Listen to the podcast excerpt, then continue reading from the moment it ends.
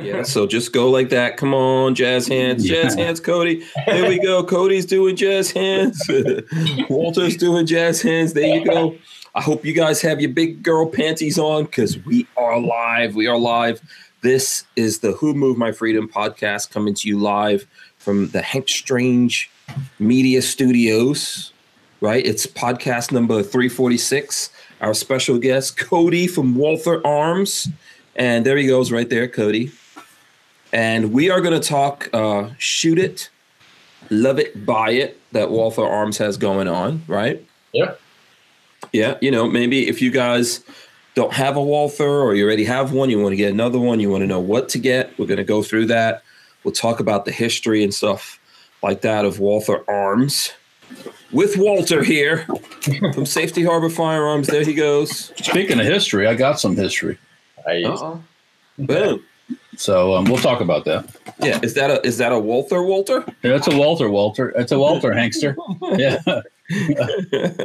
yes, okay, it is. that's got to be a really old one. That goes back like probably to the hundred years. Then No, not quite. No. This, this this is a post-war Walther. uh, post war. Okay, Yeah. cool, cool. Yeah, so we're going to talk about that. Lots of other things.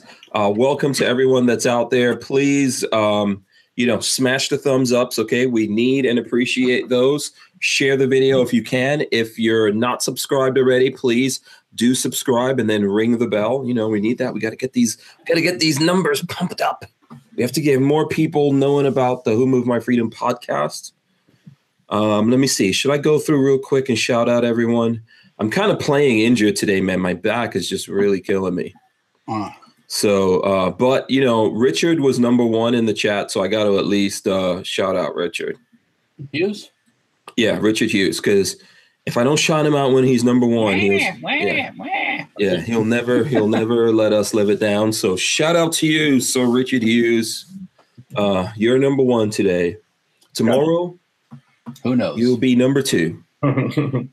You know, or you'll be doing number two, whatever. floats oh, your boat. Haywood Jablomi says no thumbs ups unless I get a shout out. So Oh, okay. All right, Haywood. to blow me. shout out to you. Shout out to you. Yeah. Um, hold on. You know what? You guys talk amongst yourselves for one second here. I gotta take this call really quick. Sorry about Oh, okay. That's Give okay. me one second. All right. So tell me about the uh, that program. I I didn't realize that. Um, is that good for every Walther? Uh, so it's the PPQ series, uh, and that's our flagship gun is the, the PPQ. So Okay. it goes from anywhere from our PPQ 22 line all the way up to the new Q5 match steel frame. So Oh, uh, pretty cool program. We, you know, we're pretty innovative with that new steel frame gun that we, we dropped in January and kind of sitting around looking at the market and, and seeing what everybody's doing. And basically what the competition's doing is just giving away free stuff, dropping the bottom out on their guns. And, um, you know, it's not, not real great for the market. So we had to be a little bit more innovative with how we were going to try to try to move some guns. And um, we we're thinking about what's kind of annoying when we go as a, especially as like a first time gun buyer or even as a, as a professional, is you, you roll into a gun store and you're you're looking this vast sea of black hand, right? And uh, vast sea of black polymer. Yep, and, and that's. And you're talking to the sales guy. He influences you is, influences you the most, and um, so he talks you into this gun. You buy it. First thing they tell you though is no returns. Right, all sales are final. They don't take returns on guns. So Yeah, it's not like the old west days where you could just go out in the back and Yeah. shoot the gun before you could. I guess unless the unless the range has a rental program, right? yeah, some of them, but you know how it is. They'll give you five rounds, and it's really, you know, you really can't tell a whole lot from that. Yeah. Um, You got to put at least a hundred or maybe a thousand yeah, through it. I'm with you on that one. I'm a thousand rounds. before I'm Do you guys have a round limit on that uh, return policy? You have? Oh, not okay. at all. So that's the cool part about it. And so we saw that. We're like, hey, we, we wanted to show people, and we knew it. I was on the sales side before I became the marketing manager at Walther. Mhm. and I just worked dealer events, consumer events all across the United States. And uh, every time we put the PPQ in people's hands, it was just like an instant uh. Like they just loved it. You know, their shots, you know, you could tell down range, they were hitting the target a lot easier. And it's just the ergonomics and trigger were so great. So we felt really confident in that product. And um, it, it was so new. No one's ever tried this in the gun industry before. and Okay. uh, we we really want to take our, our flagship line and, and put it out there for this. And so, for the people that don't know, you can actually go in and buy a PPQ and take it home within 30 days. If you don't like it, you can send it back to us, and we issue a full refund for the cost of the gun, tax, and shipping. Okay. So is that just the PPQ or is that any guns that you guys have in the lineup? Right now, just the PPQ line. Um, Oh, okay. yep. And PPQ so, line. Okay. PPQ 22 all the way up to the Q5 match steel frame. So everything, and there's a wide variety in there. Now, I mean, it is something we'd like to look into and open it up um, across the line, but it's something, like I said, it's so new. No one's done anything like this. And uh, Okay. How many different variations do you guys have in the PPQ? a lot. I mean, we got subcompacts, 9 millimeter, 40, uh, 45. We have steel frame, polymer frame, uh, 22 long rifle, um, Okay. five inch, four inch variants. I mean, it, the optics ready, all kinds of variants. So um, there's plenty to plenty to pick from. And, and personally, it's my favorite my favorite pistol. I mean, I started shooting it competitively even before I started working for Walther, you know, five or six years ago. So um, Okay. it's a great platform. Okay. Yeah. All right. So that's cool. Uh, hopefully you have those here so we can go Yeah. through with people and, uh, you know, and, and give people some idea of it. But let's go back. I, I'm sorry about that. There was like actually, uh, a, I, I got a call from uh, my local sheriff's department. Oh, okay. yeah. Babyface is out is out at my place shooting, and I guess he's doing a lot of shooting. Oh, so they were questioning that. Yeah. So so I guess someone called. Uh oh. and they're and they're out there, but you know we'll we'll get it handled. We'll get it handled. Yeah. It's not. It wasn't me this time. so yeah, you know what, Cody? Let's go back to like um, if you can, you know, tell us like what your background is, how long you've worked for Walther, etc. Yeah, yeah, definitely. So I've been working for Walther for about four years now. My background was not in sales or marketing or anything. I actually uh, have a master's degree in, in education. I actually Okay, taught, cool. yeah, I taught agriculture education, um, Oh, wow. ag science in uh, nine through 12th grade high school uh, for a little while down in Texas. Oh, okay. Uh, yeah, that's where I'm originally from. And uh, did that for a little while. I went down to San Antonio and started to work for a little gun store down there and um, loved it, you know, and it just kind of all of a sudden, you know, I'd been there for three years and uh, wife got a great opportunity to move up near Arkansas and looked and Walther was there and I was already shooting Walther competitively. Oh, okay. USPSA and IDPA and uh, applied for just a super entry level job there. I was a dealer support rep, and uh, they took me in and uh, put me out on the road. So I covered everything north of Oklahoma, east to west coast, and I traveled around and just visited gun stores and consumer events, range events. I did training for Walther, just kind of spread the good word of Walther. Um, Okay, cool. yeah, for about three and a half years, I did that. Um, and then this last uh, August, I, I kind of gathered up so much experience from the market and what consumers and dealers and, and the, the industry was asking for. Um, they kind of took a chance on me and, and put me in charge of the uh, marketing for the U.S. side. Uh, so I took that over in August and kind of hit the ground running. I had a little time to prepare before we, we were launching some some real big products, but uh, kind of during that that three and a half years as a, a dealer support rep, I, like I said, I was shooting competitively, and um, the marketing team at the time ended up putting me on the the pro shooting team for Walther. Uh, so I shot for the pro team for about uh, close to three years. Also, Oh, okay. I took this uh, uh, this position since I'm kind of in charge of the shooting team now. I, I pulled. Oh, okay. Oh, so you're the you're you're uh, leading the shooting team. I am. Yep. Oh, sweet. Okay. Very cool. So lots of lots of fun stuff, and I and I love it. So I love to get out there and get with guys. And I made it a point when I was at a gun store. When I was working at that gun store, I'd always have all these factory people come in. You could just tell instantly, like they weren't really gun guys, you know.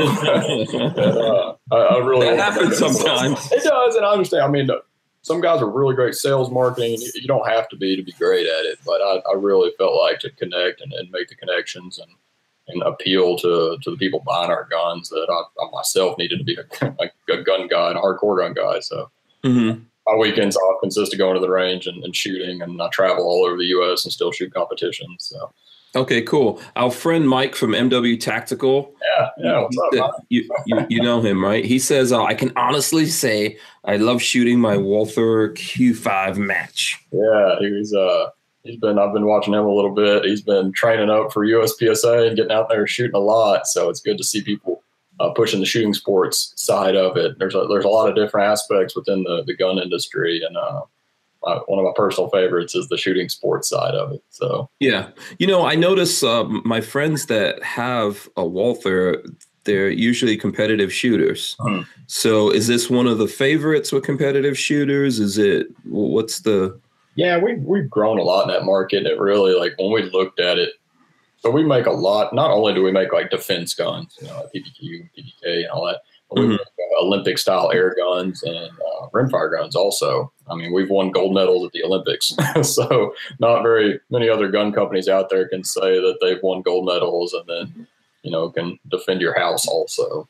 So, uh, Mhm. so we we were already in that market a little bit, and we looked at it and we we built this shooting team and it was kind of right at this time when the, the rest of the industry was kind of cutting theirs uh, Mhm. out. And so we were able to, we, we released the Q5 Match, which was a polymer frame version of the PPQ series, five inch barrel. And it was really cool looking for its time. It came out two years ago. It had all the slide cuts from the factory.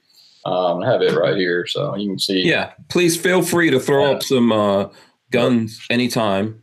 the, the blue trigger, great ergonomics, optics ready, LPA sights. Um, it really stood out on the shelf, and then competitive shooters really took took kind to it. I mean, our triggers we're we're known for the PPQ trigger being probably the best striker fired trigger on the market. Um, and then with that, we released um, a contingency program for USPSA and IDPA shooters, where if you go out to any of the matches that we have listed on our website, and you win first or second place in your class. So whether you're a C class shooter all the way up to a grandmaster, we'll pay you anywhere from two hundred fifty dollars up to about three thousand dollars per match. Um, so it allowed people to actually go out there and actually make a little bit of money um, shooting Walthers. So all you had to do, you didn't have to, you know, buy a jersey or, or do any of this. It's you just basically shot a Walther and win your class, and we paid you cash money Oh, okay. You guys still have that program? yeah, it's still going on. Or we we have about a half million dollars set aside up for grabs. So Wow. you can tour Okay. around. We're in the wrong business. yeah, yeah, right. Uh, you can you can win some money if you start traveling around a little bit. That's what we wanted people to do. And when you started going to these matches, and I know when I first got started, you'd go to a match and there'd be all kinds of prizes and things to win. And you know, as the market for the gun industry kind of went down a little bit, you started. That's the first thing normally companies cut or, or things like that. So we really wanted to show that support back into the, the shooting sports side of it. So Yeah. Now, Kathleen Music Lover, and you guys out there, please feel free to give us questions. We'll talk about this. Um, I don't know if there's a ton of new stuff going on, but I think this is probably a good opportunity.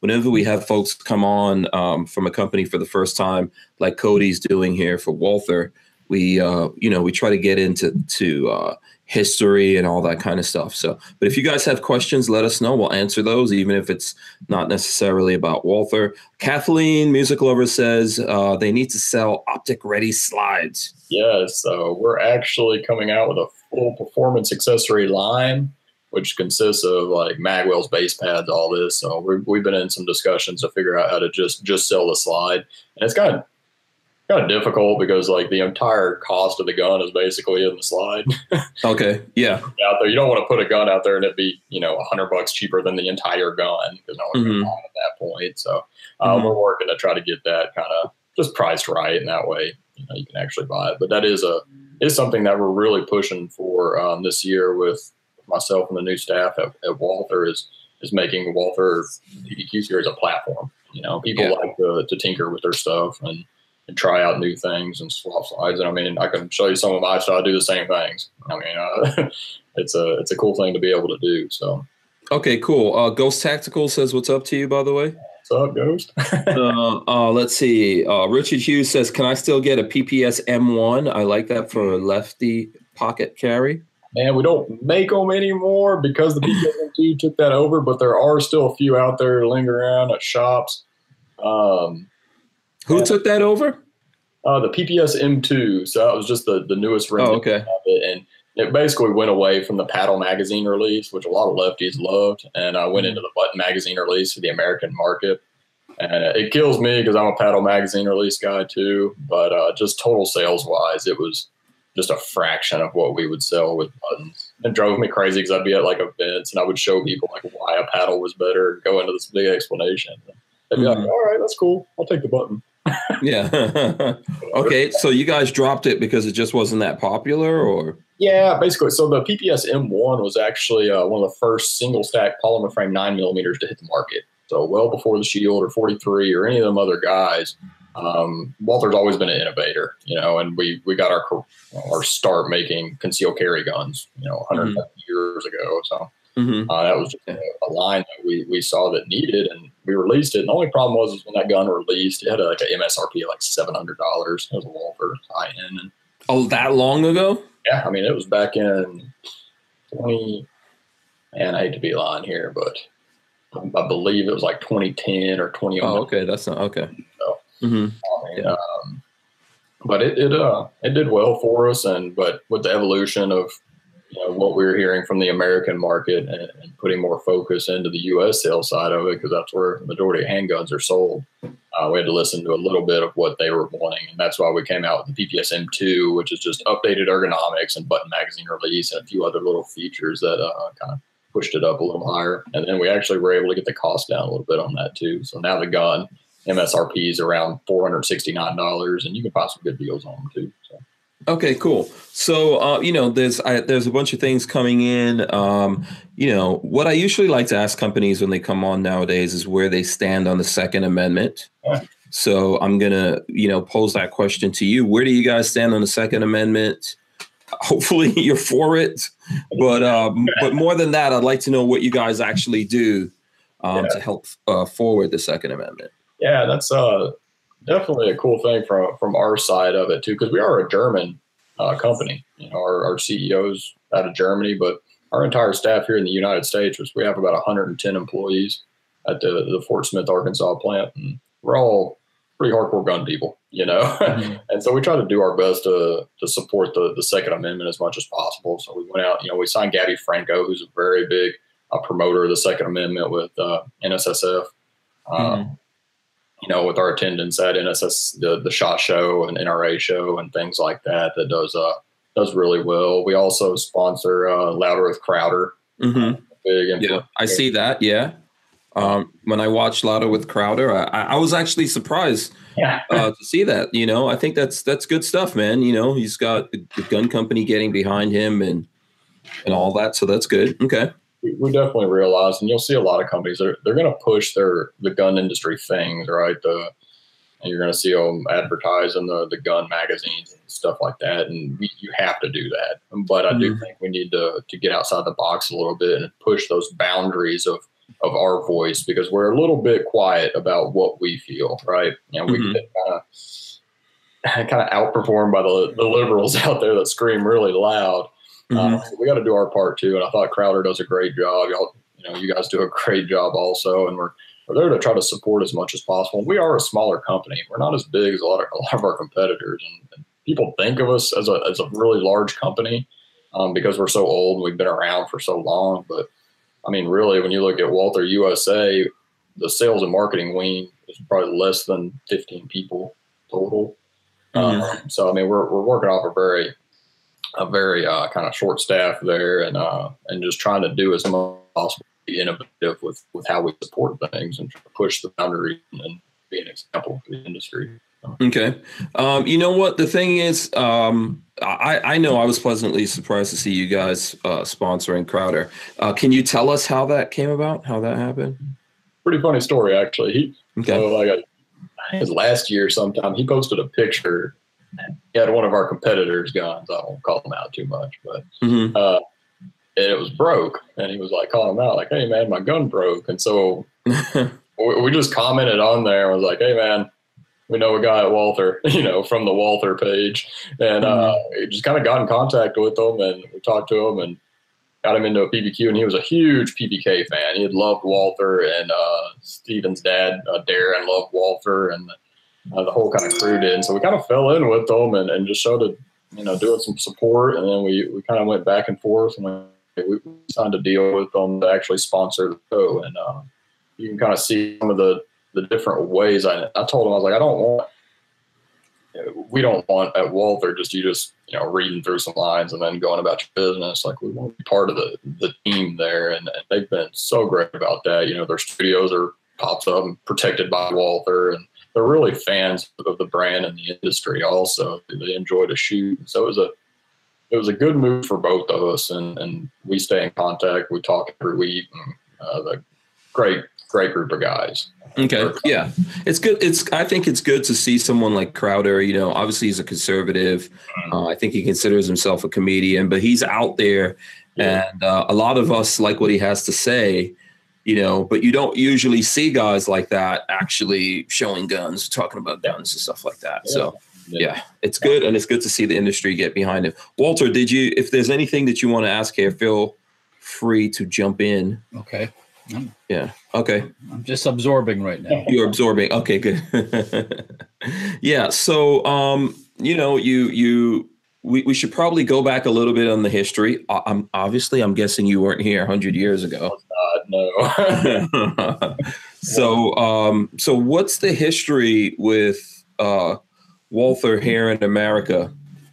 yeah, so it's a it's a weird deal here. I mean, you know, Walther's over 130 years old, and uh, but I always always tell people if you if you look at them and you look at the influence of, America and the concealed carry and, and the pushes, that Walther started a lot of that with their their Model One and their they invented the first blowback semi-automatic gun uh, with the Model One. Mhm. At the same time, John Browning was making his uh, Browning lock breech. Uh, so that was a was a was a big step forward, but we really didn't like hit the mark till the the PP series, the, the police pistol series came out, which is the PPK, which is a very very well known in pop culture for being the James Bond gun. Right, right. Yeah, definitely want to get into that a little bit. yeah, yeah, the innovations there with being the first uh, gun with a single action, double action hmm capabilities with a decocker. Um, so we've we've always pushed towards civilian carry, and the guns were always really designed towards uh, being able to carry in normal clothes and, and things like that. You didn't really see Walther get into like military style weapons until you know World War One, World War Two, um, when they started building those with the P-38s and, and things. But when you look at them in the U.S., we I always tell people we we act like here at Walther Arms USA uh, like we're a 130 year old starting off company because uh, for the longest time in the U.S. we had different importers, so we didn't actually have facilities here in the U.S. A Walther team pushing Walther. We had importers that were were left to do the jobs for sales and marketing, and they, you know, Interarms, In arms, yeah. hmm those guys, and they they all did their part in our growth and things. But if you look at you know, with the polymer frame, uh, with it taking flight, you know, in the in the 80s and 90s and stuff. That was when Walther didn't have a, a big time sales and marketing team here, so hmm um, we fell a little behind there. So we've been pushing it a lot now. But um, now that we have U.S. facilities, uh, it's been been going very well. But you kind of look at throughout time through uh, even just the the 80s, 90s, and, and early 2000s, of some of the guns that we've, we've pushed out and really changed the industry and the really simple guns that people kind of take advantage for, like the P22. Uh, Walter, you were saying Yeah. you have one of those. I have one. Yeah, I mean, that was the first uh, polymer frame, like tactical style semi-auto 22 to come out, and at a relative price point at the time, semi-auto 22s were pretty expensive.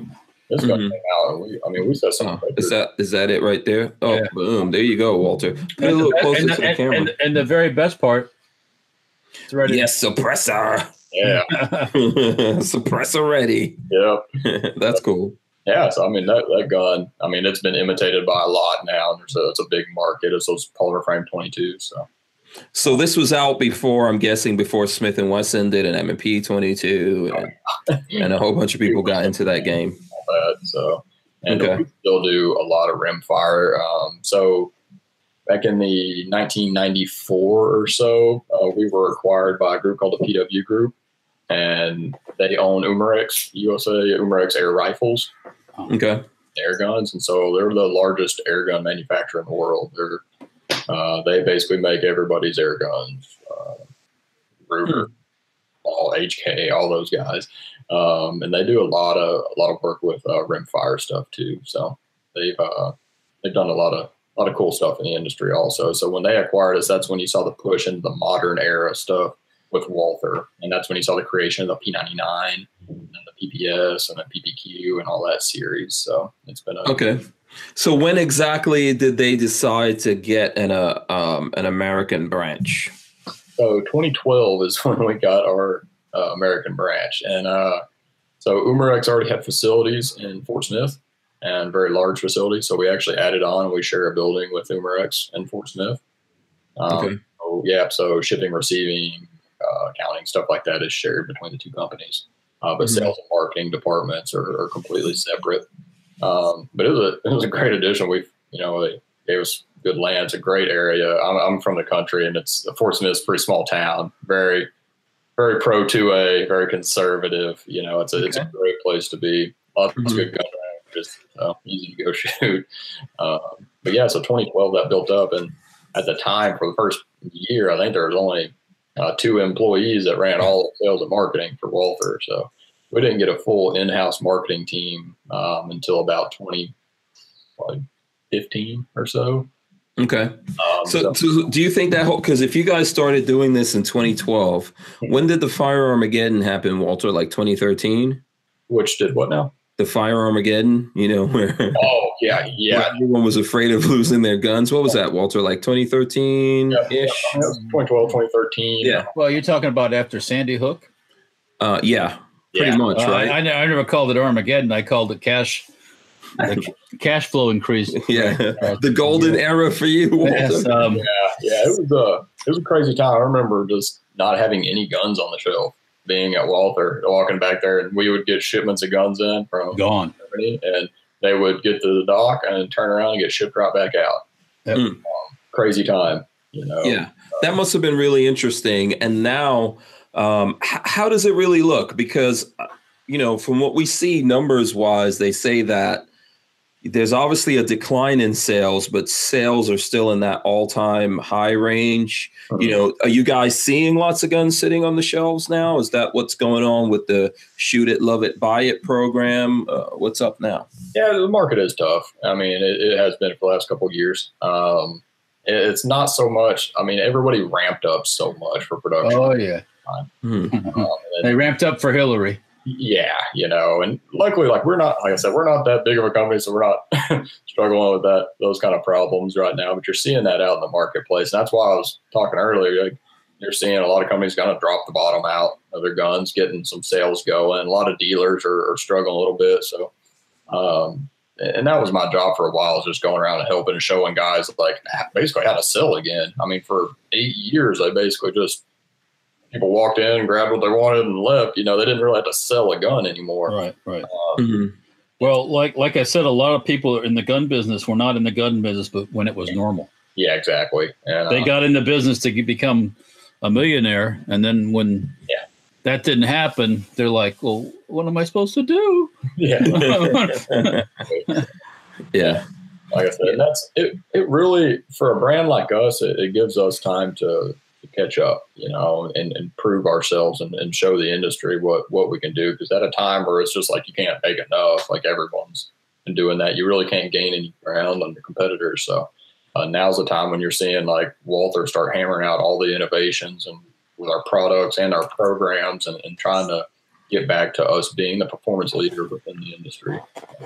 Okay, cool. So, and then uh, are these guns still being designed in Germany or is there someone over here designing it? How do you guys approach that whole thing? Yeah, so we have R&D and engineering here in the uh, United States. So we actually just started uh, producing the PPK, PPKS here in the States. Um, so they're actually being manufactured here in Fort Smith, Arkansas. Okay. We have plans to, to build that up and grow this, this facility here in Fort Smith more and more. But right now, the majority of everything you see outside PPK, PPKS is made in Germany. So we have two plants over there, one in Ulm, Germany, which is southern Bavaria, and then we have one in Arnsberg, which is kind of northern Germany. Okay. Um, and Ulm, okay. Uh, go ahead, Walt. Go ahead. I thought I thought of something. Yeah. TP twenty two. Any chance? Uh, the TPH. Oh, TPH, yeah, TPH, yeah. Uh, we've been pushing for that. Um, I used to have one. Yeah. yeah, they're freaking awesome. And now with our facilities in the U.S., that's what we're really excited about. Is what we can start exploring to do and what we can do. So Yeah. So what is the TPH? Break it down for those of us who don't uh who don't know. very very similar to kind of a, a smaller PPK steel frame uh, 22. Um, very popular, just very elegant gun. When you looked at it, it kind of resembled those Walther lines of the PPK, PP series, and things like that. It's a it's a beautiful gun, very high. It's a it's a pocket gun too. You can put it in your pocket too. Yeah. Yeah. Okay.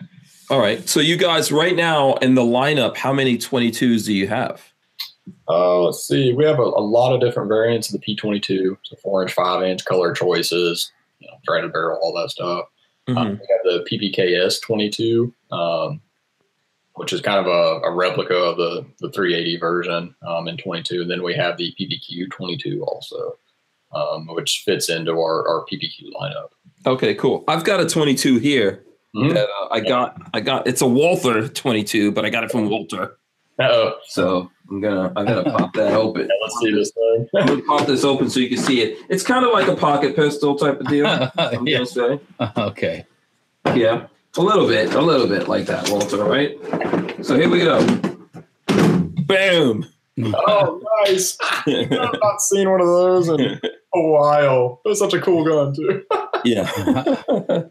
so I actually got this from Walter. This is the bullpup. What is it called? It's the uh E22, I think. the G22. The Yeah, G22. Yeah. That's cool. Very interesting. It even has like uh I'm guessing okay, so this is the magazine back here. Mhm. Right? The magazine is back here, this part of it.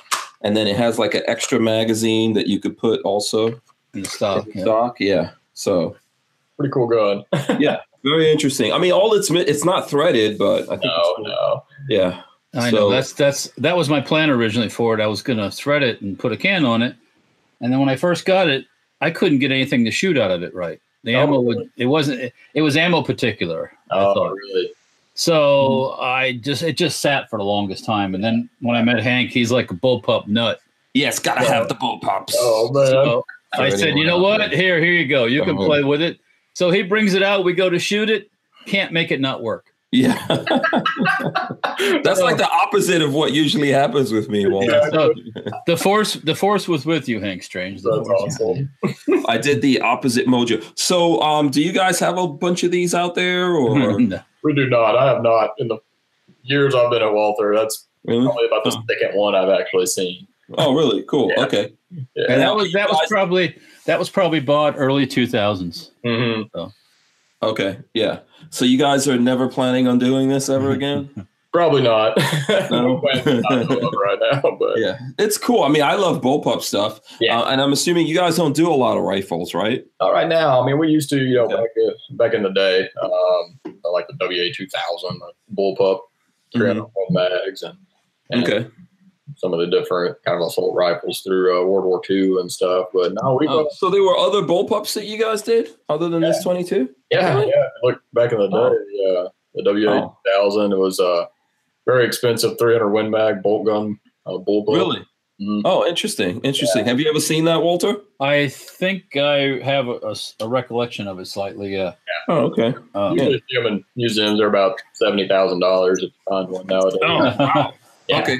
Is the, what is this valued at? Like, uh, can I get 70?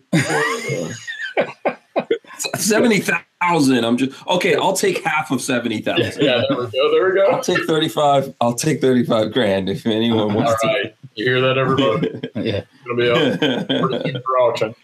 it's going to get there. It's going to get there one of these days. Yeah. Awesome. You know, that's really cool. So that's, that's my Walter experience so far. Yeah. So, Yeah. Thanks to Walter. Yeah. Yeah. That's, that's Yeah. where Are you missing it now, Walter? Walter's Um, like, uh, surprisingly enough, not. okay. Okay, fine. I'm gonna do a video on that for I everyone. have a, I have a couple other guns. yeah, yeah, that's true. Do you have any other bullpups that you don't that- want? No, not that I don't want. John, You're not getting the uh, you're not getting the micro you're not getting the Microtech. oh, okay. The Steyr, yeah, copy. Yeah. Yeah, yeah, Oh. Yeah. Or the arm gun, for example. Oh yeah, that I, I, pistol. I don't even think that's I don't I don't even think of that as a bullpup, but yeah, I guess that is a bullpup. Yeah. yeah, yeah. No, that's Yeah. cool. You guys should definitely do more bullpups, Cody. Yeah, we, we, we want to get out there. We always try to be innovative. We don't want to copy and just come out with another gun for the sake of coming out with a gun. Mhm. Yeah. But we do. Yeah. It'll be cool. Yeah. Yeah. So we're gonna what go. go ahead. Go So ahead. what is uh what is uh entry level in the Walther line than a nine millimeter? What would you call entry level? Oh man, um, you know, outside 22, like a nine millimeter. Uh, I we don't really do a whole lot of like entry. I would say PPQ M2, just the standard four inch. So, Just a basic, yeah, basic. yeah, for a 15 round mag capacity. I mean, it's literally what I, I carry every day. Um, great for conceal, great for at the range. I've literally shot you know IPA competitions with it. Um, great gun, and you can find those for pretty good deals. I've seen them, you know, up on some websites and things like that for five hundred dollars, you know, five fifty. So, um, Okay. great gun, and all of our guns come with a lifetime warranty, so that makes it. Oh, really? Yeah. Including including Yeah. the G twenty two. Yep, anything made past nineteen ninety four. So. That would be that. That would be Yeah. included. What happened to the pre nineteen ninety four stuff? Too bad, Still so take sad. yeah. we still take care of them. It's just finding getting the parts and things like that. So Oh, okay. Yeah, I found out about not with Walther, but with Taurus one time. I, I uh, they had a lifetime warranty too, right? So I, I pick up. I yeah, you're laughing. I get this. I get this Taurus revolver, and I'm like, this thing don't work right. So I, I get a hold of them. They go, nope, too old, too bad. so sad. yeah, I'm like, oh great. So, pretty cool thing. We actually have a 48 hour turnaround on most of our repairs that come in. 99 Oh, of the stuff that comes in, we're tracking uh, right now is a 48 hour turnaround on repair. cool. Yeah, that's Yeah. important. Get it in and get about back to you. Yeah. Yeah.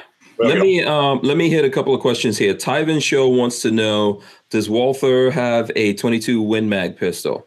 22 win. No, we do not. So Yeah. right now, just the long rifle.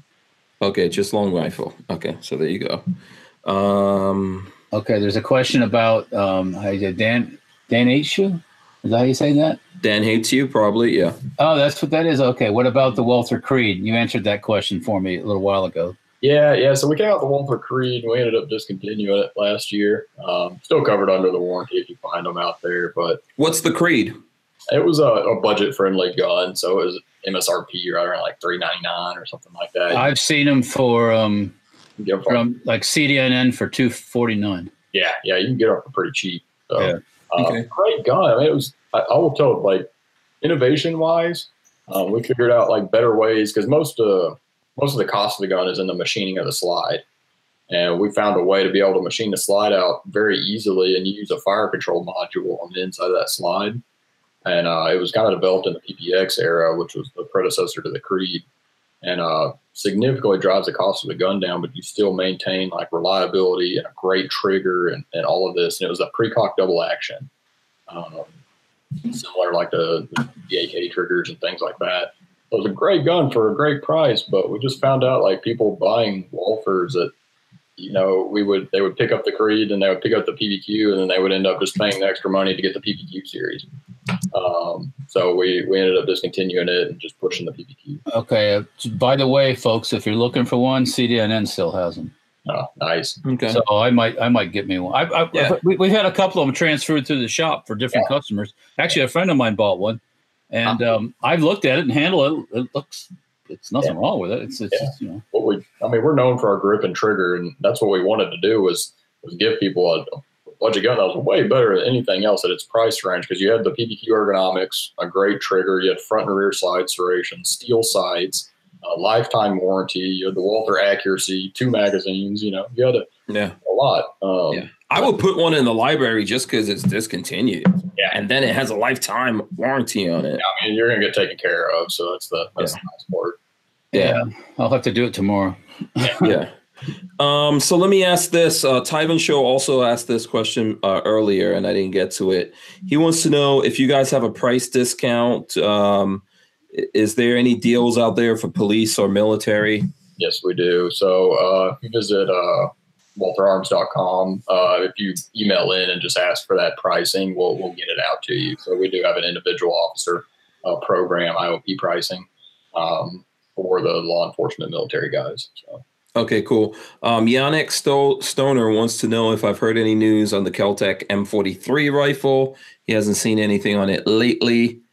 Um, that's one's the that's the wood one, Walter. Good luck. Yeah, yeah. What I, go ahead, Walt. Don't hold your breath. Yeah, what I, I know that gun is very expensive compared to the RDB for Keltec to make because of all the wood and everything on there. So um, I don't know if we're ever going to see those. So I think right the only ones I've ever seen are the uh, the prototype ones that Keltec has. They had- They them at Shot Show last year, not Yeah. this year. I don't think. Yeah, Yeah, I don't think they put that out there anymore. I think because they don't want to be bugged about it. That's why. Yeah, because it's it's gonna it's probably gonna be really expensive to do the wood and stuff like that. So maybe someone will do a kit and then you can you you, know, you can buy an RDB, get an aftermarket kit or something. I agree with I know why everyone wants to see those because I think they they're just really really cool. But Yeah, you know, there's so much plastic out in the world. It's nice to see Yeah. some uh, some steel Yeah. yeah, and wood. Yeah. yeah. Um, let's see. Here's another. Doctor F wants to know: Is Walther USA now separated from Smith and Wesson? Were you guys ever married to Smith and Wesson? Uh, so they did the importing for Walther after Interarms went out of business. Oh, okay. So they handled sales and marketing and the importing for Walther for a while. Um, in 2012 is when that uh, relationship stopped uh, because we had it we built our own facilities and hired our own crew uh, here in the United States. Yep, that stopped. Okay. Um, here's another one from Tyven Show. He okay, that just went by real. That just jumped on me. Let me see if I can find it. Uh, by the way, Gun Doctor TV gave us a couple of bucks. He says Walther manufacturs the S and W M&P 22. I believe is that true? I believe we did for a little while. I'm not too sure on the we, we like I said we Umarex that that facility up in Arnsberg they make a lot of different uh, guns for people up there. Okay. Um, let me see. I'm gonna go to some. Um, where's that? Okay, here we go. Let me find this uh, question from. Okay, that was the 22 mag thing again. Okay, will you offer a non-coated handgun so I could polish it or gold plate it? this is this is Tyven. Tyven's gonna come up. Tyven sits and thinks up of the most ridiculous questions. Uh, probably not any uncoated uh, because we do, we do Yeah. use carbon steel, very hard steel. Uh, right. Okay. but you can be blasted off if you want to be blast that tinted for finishing off. Uh, you can do it. Yeah. we actually did some chrome and gold plating uh, Q5 match steel frames for Shot Show that were really cool. all, all I know is I was by the sh- I was by the Walther booth at Uh-huh. Shot, and I couldn't really get near that the steel frame gun because there were so many people looking at it. It was been So- crazy. Yeah. So yeah, we uh, I didn't get back by to try to sneak in, but yeah. Yeah. Why is it so? Tell tell me, uh, both of you. This is to both of you guys out there. Uh, I'll start with Walter here. Why do you think the steel frame is so popular? Well, because a lot of people have never touched one. a Oh, steel okay. frame. Well, I'm, I'm just, and, uh, you know, it's different. It's a target gun. There's been a lot of good talk about it. So Oh, okay. You know, So that's- that's, like that's the the buzz, the buzz, you know. yeah, that's like the holy grail for competition pistols. You're saying? Well, uh, ste- I mean, if you think about it, steel's going to be more sturdy than the polymer is. hmm And, and uh, I would think that would be better. Yeah. So so tell us why, Cody. Um, is do you agree with what Walter is saying here, or Yeah, to the extent. And when, when we came out with the gun, like I said, we took our PPQ series and we wanted to add more performance to it, whether it be for competition or for duty or whatever the heck you were using it for. Uh, steel frame guns in the United States, as a uh, us uh, Americans have a soft spot for steel frame guns in 1911, right? Well, and uh, Yeah. true? True. yeah, people just like forgotten that. Steel frame guns. I've got a soft spot for one too. Yeah. yeah. What is this, Walter? Hold on. What is It's a this? Walter? P. This is a 1944 Walther P38. Nineteen. Okay. 1940. This is steel frame, and the other one I have here is actually aluminum frame, but m- metal nevertheless. Yeah. So Okay. Why is the other one still in the holster? oh, because um, boom, out of the holster. Yeah. So there you go. Because you don't want us to lay eyes on it. Okay, this has a different grip. Well, it's it's plastic or whatever material that is. Uh, the other one had like a Bakelite style grip. Oh, I see. Okay. Yeah, kind of a reddish color, and this one's got Yeah. a black It's a plastic one. Yeah, classic World War II. Yeah, the, the, this one here, yeah, the this is this one here was probably a Russian capture it because it was all refinished and it's all nice and shiny. Mm-hmm. Um, this one here is uh, a post-war gun. I think it says twelve fifty nine on the slide for the date, um, but the police use these over there in Germany. That's what they use, and they were military too. military. Mhm. But was a lot of a lot of them were police guns too. So Oh, okay. So are those um, collectible, Walter? Uh, yes, yes, and yes, yes, they are. Oh, okay. Um, Okay. Yeah, the P-38 really changed uh, World War II for the Germans when you look at. and it has it has all the modern features and then some. You know, it's double action, single action, got a decocker, um, really easy to break down. Um, it's a modern it's a modern firearm. It's Yeah. not like some of the like a Luger, which is kind of yeah. So the Oh. Luger, the big thing with the Luger was was all the parts were basically hand fit and you couldn't change them. And so when the German military, they were looking for a new gun, they wanted the same similarities of the Luger. That's why you see that gun look very similar to the Luger because they wanted it to be able to transition into their soldiers and not have a whole lot of training. So you see the takedown lever in the same spot, uh, but they wanted to be able to produce these at a lot cheaper cost. Um, Right. So parts interchangeable. Um, then plus they wanted all the features of what Walther offered with the double action, single action, which we were the, the only company doing stuff like that at the time. Um, but being being German, it was simplified, but it still wasn't cheap Yeah. simplified. It no, Yeah. no, I mean Germans, they know how to. They, they can't they can't do that. They No. cannot do that. It's not in their blood, man. It's not it's not in the genetic. Simplify and improve. Yeah. yeah, Even their even their last ditch guns were not that last ditch. yeah. So, um, So, really, because they- they had stamping on the last ditch guns that the Americans didn't know how to do until after the war. mhm. So um, yeah, yeah, it was a it was a really cool gun. So it was it was really cool to see us get back to really what our roots were, um, and, and where we got started um, with with the new steel frame uh, PPQ series. So, um, but yeah, it's been big. Everybody, it just seemed like the market had been wanting that, and, and so when we released it, everyone had this like aha moment, and. Uh, you know, it was like finally because we we wanted it to be able to be compatible. So it uses the same magazines, a lot of the same parts and things like that with the polymer frame series. Um, so it's still a platform with the PPQ series. Okay. Uh, Is that out now?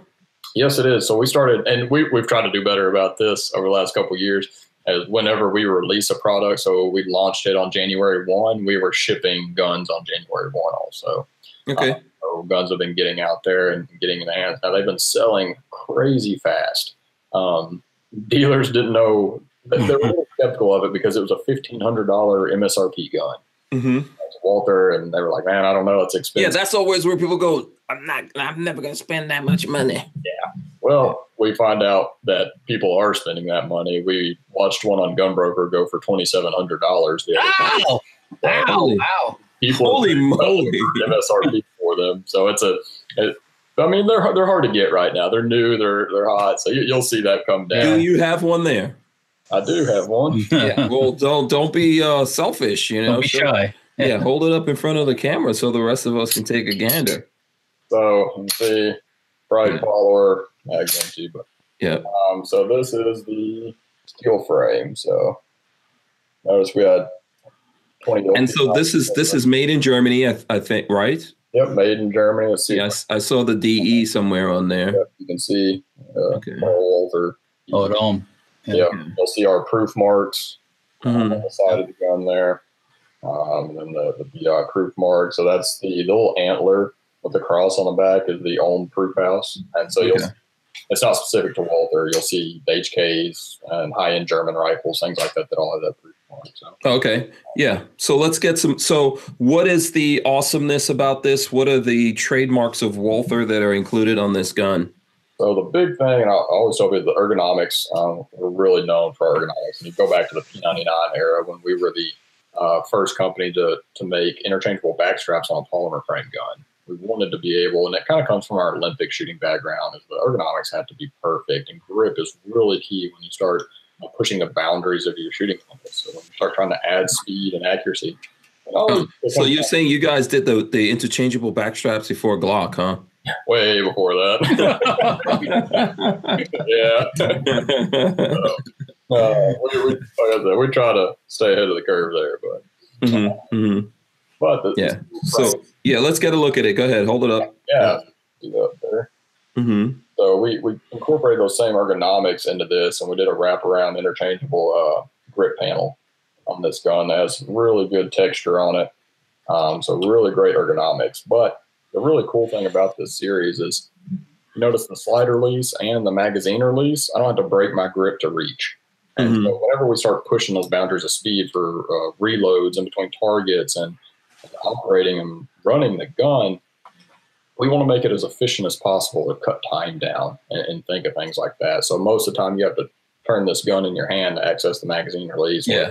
release. Okay, so we can maintain that tight grip.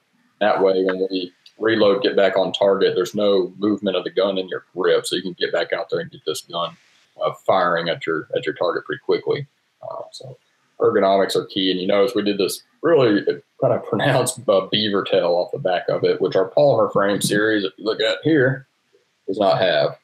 Um, what this allowed us to do is it, it comes out of the holster really fast. Um, also allows us to get a super high grip on this gun, and when that gun recoils, it gives us a, a really good, really good recoil impulse. So Mhm. um, ergonomics great, but the trigger is what we're known for. And the cool thing, though, you buy this fifteen hundred dollar gun or you buy this five hundred dollar standard M2 PPQ, you get the basically the same trigger. This one's blue, it's dressed up a little bit, but at its heart, it's the quick defense trigger. Um, and what it is is a two stage trigger. So you'll have this first bit of play as you pull back there, and then a nice wall. So once you hit that wall, you never really have to leave it.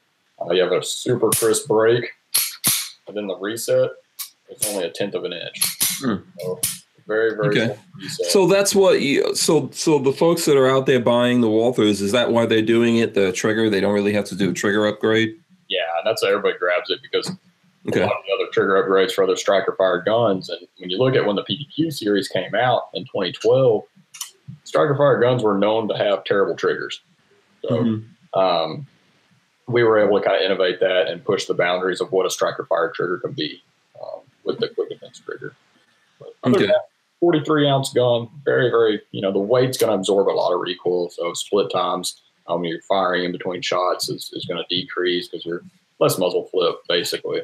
Um, and that's why you're going to see most competitive shooters running steel frame guns. But we've got a lot of buzz from a lot of different uh, kind of pro, uh, like tactical law enforcement, military guys that are really wanting to get their hands on this just because they know performance matters. you know, and if you're you can stand carrying a little extra weight, you know you're going to get that added performance out of a steel frame. Okay, cool. So if if you're a competitive shooter and you buy something like that, what do you have to do? That's the nice thing about it. Basically, nothing. Okay. That's the cool thing about the Q5 because it comes with good sights. Most people gut the sights, uh, replace them. Uh, this comes with fully adjustable LPA branded, actual LPA, not you know some manufacturer's knockoff version of them. They're actually LPA branded front and rear sights. Front the red fiber optic on the front, blacked out rear. Um, great sights. I mean, those sights are probably 175 bucks if you bought them brand new, just for your normal gun. Mhm. It already has a great trigger. Already has an oversized magazine release button, extended slide release. It's ambidextrous for left or right-handed shooters. Uh, it's got the beaver tail, pretty pretty aggressive grip. Some people might make it a little bit more aggressive. Um, that's always pretty sub, subjectal to, to each shooter. Um, I like mine very very aggressive. So. Um, Mhm. so it really comes out of the box. You know, you just buy your holster, and uh, it, it comes with three mags, so you might need one or two extra mags if you're shooting production division or something like that. But Okay, Can you can you mount a red dot on that or? Yeah, yeah. So it's actually optics ready, so you can actually remove this little plate, little Oh, screw, okay. hmm pull that off, and then we have different. it comes with three different plates to mount whatever dot you want. Trijicon Okay. hole. Yeah. Because that's isn't that what usually like I know you're saying the price point's fifteen hundred, but um, I think other guns out there when folks buy them to do competition, they wind up doing all you know. So whatever that gun costs, um, I don't know. I can't remember the last time. Uh, what's a what's a Glock thirty four go for? I don't know seven Yeah, something like that, and then you add on all these upgrades. yeah. But people like to, you know, they those guys who like to sneak those gun parts through there, so it's not a big lump sum, so you don't get in trouble at the house, right? So, yeah. the, the Yeah. pretty cool thing though is if you know if you can't um, give up the fifteen hundred dollars for uh, that gun, you can get the polymer frame version of it, which is the same slide, same trigger, sights, everything, other than just the, the weight of the frame. You can get this gun for around eight hundred dollars. Oh, okay. So if you go polymer, you can save about um, six, seven hundred bucks. Yep, yep. Okay. All right. That's good to know. It take. I think we can only make about on a machine make seven frames a day. So it's a very labor intensive uh, gun because we actually machine it from a solid block or billet, um, Mm-hmm. which most guns are cast, so it eliminates a lot of that out. But what it does, it, it takes away versatility in what you're able to do. So this is just the beginning for the steel frame series. We plan on expanding that into duty ready ones and an entire line of itself. So you know, Yeah. you know, from a solid billet, like if we want to take the beaver tail off for the next series, we can take that off for a tactical series, so you can get your Safariland hood over the top of it. Uh, so it gives us a lot of versatility without having to invest in. it. Okay, let me hit a couple more questions here. Um, Len Holt, this is a comment. Len Holt says, "Bring it back in a nine millimeter. Match Oh. the magazines with the pistol line." He's saying a Walther PCC. Oh, PCC? Oh, Yeah. yeah, that'd be awesome. So I've been, we've been pushing for that. We we want that, but like I, like I said before, we don't we don't like to just come out with things that copy other people. We, when we come out with things, we want to be an innovator. So if we do come out with PCC, I, I can guarantee you it'll be different. Okay, uh, Eric Hammond says he just applied at Walt uh, Walther. oh, really? Nice. So I'll keep a lookout for the resume. yeah, um, express express that resume through. All right. Um, Gibson Fender says PPX. Uh-huh. Um, Armament and Axis says you need to do a bullpup and call it the Hank. I'm cool with that. All right. That's cool. Uh, uh, I'm still voting for the TPH. Sorry, T- TPH and stainless steel, like I used to have, and a threaded barrel. Boom. There we Yeah. go. um, Kathleen Music Lover says she has the uh, 2016 PPQ M2. Nice. Um, okay, let's see. Uh, and um, okay, Gibson Fender is saying something about the turnaround. Uh, I'm just trying to go through the questions here so I can get about, people. about, about Hudson. Yeah, the Hudson turnaround. 48, 48, 48 days or something, or 48 month turnaround at Hudson. Yeah, listen, uh, Hudson's a completely different company. Brand I- new. Yeah. We're Yeah. just- Yeah. I know some people are going to get at them right now, whatever, but you know, I try to be It's- innovative. So it's tough to make it, Walter. It's tough to make it in the gun business 10 years, much less a 100, yeah. right? Oh well, yeah. I mean, you know, um, yeah. yeah. I think you've already done like 10, uh, you've done more than 10 years, right? Well, we started making. Well, let's say here, the uppers we started making in 2003. So Okay. Yeah. So you've done more than 10, right? You've done at least uh, 14 or something. yeah, yeah, something like that. Yeah. Yeah. So, Believe it or not, I started Sten parts in '99. This Oh. is 20 years this this year. yeah. Yeah. I have another company. I sell Sten barrels and replacement parts for different machine guns and stuff like that. So um, it's a 20th anniversary. Yeah. We're going to have to celebrate. Yeah, I guess. Yeah. I think we have to build a special Hank Strange Sten gun. Sten gun that could be done. That's not hard to do. Yeah. Yeah. Yeah. I think we need to do that. One that you can grab the magazine and it still works. yeah, something something you can hold on to. Maybe something with sights, Walter. oh, si- you don't need no sights on the machine Oh gun. yes, we do. Point shoot. You'll be all right. What I when I what I'm talking about is when I like reassemble a parts kit um, and make a post sample. A lot of times I don't bother putting the front sight on because it's kind of a pain in the butt. Um, so I just leave it off, and you know, after our first couple rounds, you know where you're hitting. Yeah, you know, you're yeah, true. true. Yeah. Uh, not you shooting just- matches in it or anything. You know? Just use tracers, I guess, right? get me some, get us some. yeah. Uh, let's see. Uh, Christian Gress says he shot a Creed and it was pretty decent. That's cool. Uh, It's good yeah. gun. Um, and Len Holt says his PPS is nice carry and it's a tack driver. A lot of them are going in the used market in the low threes. Yeah, you can get. And that's a pretty cool thing. If you actually like steel frame guns, that PPS M2 series, it's actually got a full steel internal chassis. It's just basically wrapped in polymer, but you have full length steel locking rails on the inside of that thing. So you get all the benefits of uh, kind of a steel frame gun based out of that. So Okay, cool. And uh, Dan Hates You says something about Gun Prime 260 the last time. I don't know if he's talking about uh, anything from Walther or not, Creed. but Yeah. huh? Might be talking about the Creed, maybe. Yeah, but uh, Gun Prime does have a lot of Walther stuff, right? I do. Yeah. So that's how we found out about the whole shoot it, love it, buy it thing. By the way. But you heard it. Yeah, that's a uh, just for everybody. If you don't like it, just send it back, get money back. Yeah, yeah, we're gonna we'll get into we'll get deep into that conversation here in a second. I'm trying to um Uh, Armin Access says, knock Taurus all you want. I've had great luck with them, including killing a deer at 75 yards to open sights. No, I mean, that, Yeah, were, that were, wasn't- were we knocking Taurus? no, I wasn't. That was just you know this this Taurus that I bought was um, Taurus before the current Taurus, so that's why you know, the, you know I got news for you. You buy an old Barrett 50 cal, they don't work on them. If you buy a real old one, they don't work on them Mhm, because those things were all put together by hand back in the old days, mhm. and they don't support them anymore. I always tell people it's a funny thing, the gun industry, and, and I do it too. I mean, I'm a gun guy, but when we Mhm. buy a gun, we expect that thing to last a lifetime and the company to take care of you for a lifetime. Forever.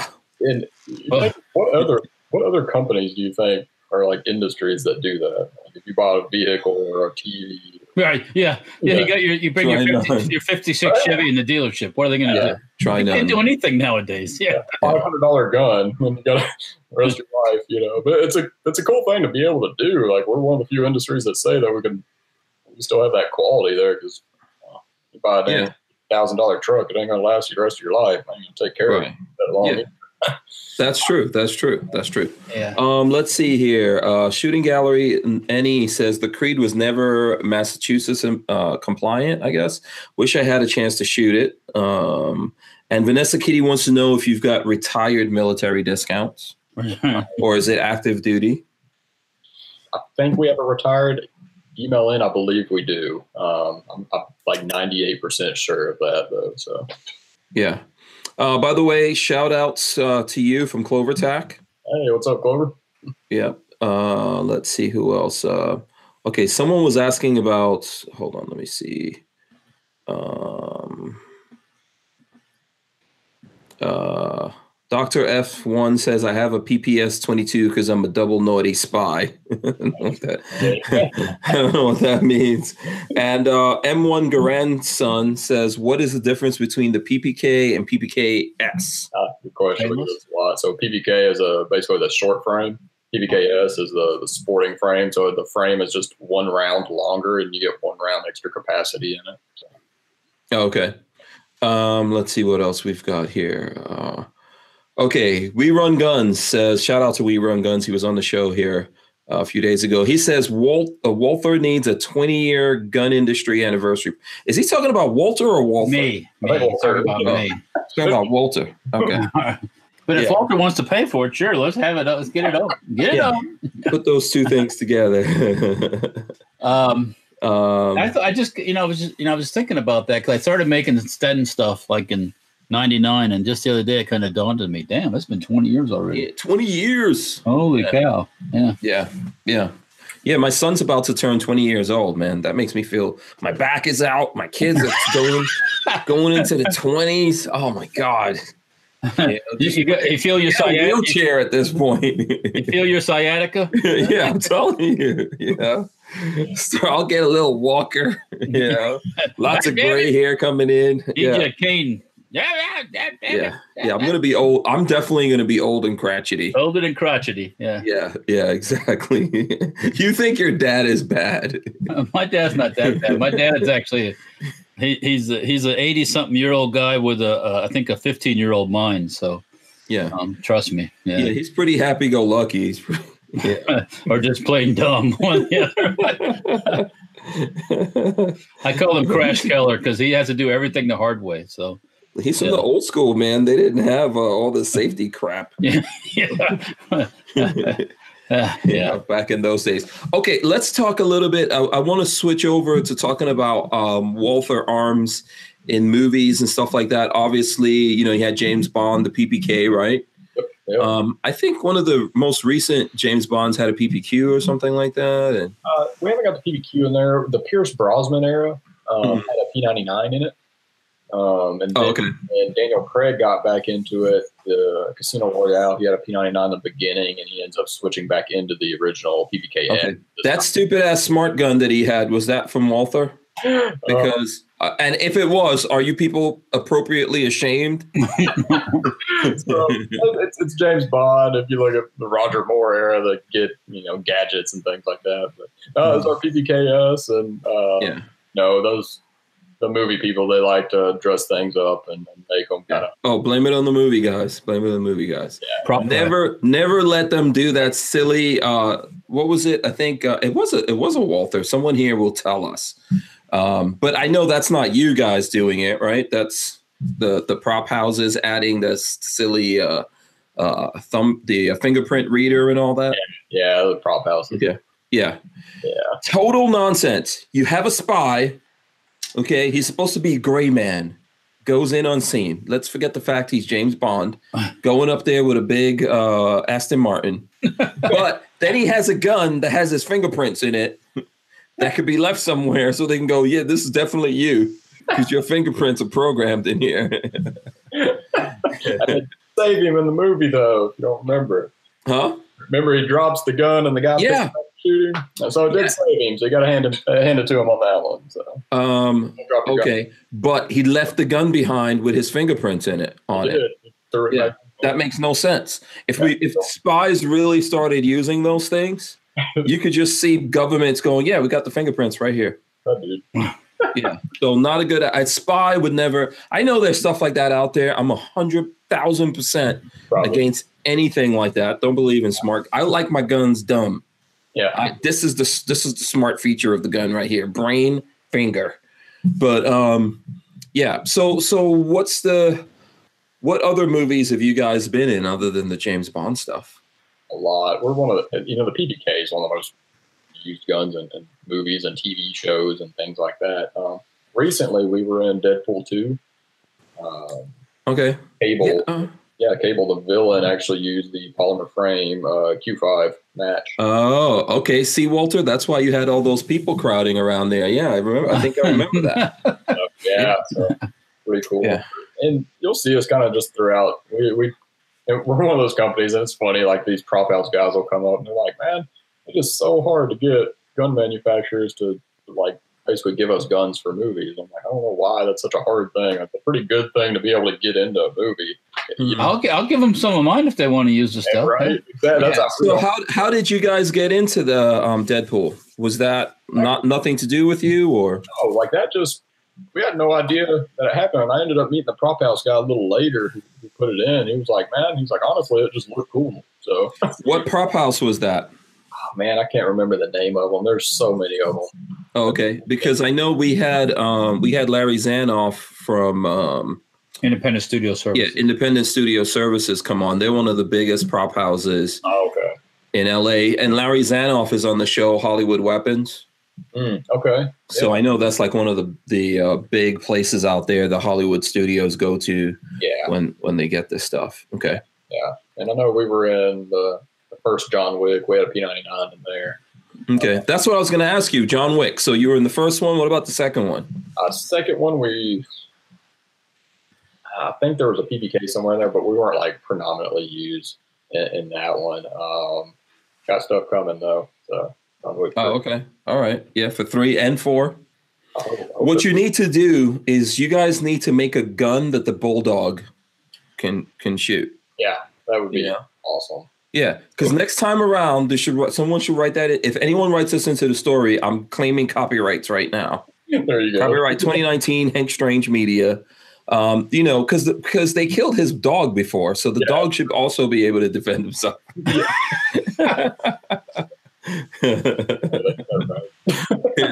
you need one that's like paw activated. there we go. yeah. the, the big ones, you know, always James Bond. That's the big pop culture, you know, push for, for Walther is, is the James Bond 007. okay, so are you guys going to be in the new? Because I in the new James Bond, I heard what's his name signed up again, even though he's like 50 something. Yeah, yeah. So yeah, Daniel Craig's in the new. Yeah, yeah. Yeah, so it's a weird deal because we don't. I mean, we don't pay or do anything with that stuff. It was they use the Walther PPK is because that's what was wrote into the book. Um, Yeah. but we don't do. If you notice, we Yeah. don't do any like advertising with 007 or any of that stuff. Um, Right. um, we don't want to upset that relationship or anything. So we just let him do it. It's a great. How old is Daniel Craig? Let me look it up. I know he's over 50. Yeah, he's in his 50s. Yeah, he's And, over. and he's like, Yeah, he was Anti- born in 1968. So let me do the math on that. he's anti gun too. 1958. Carry the six. 60. No, can't be. No, Hold on. Did my math wrong? this ain't no, no, no, no. You got, you got that. Even that ain't even new math. Okay, uh, 1962 is 57.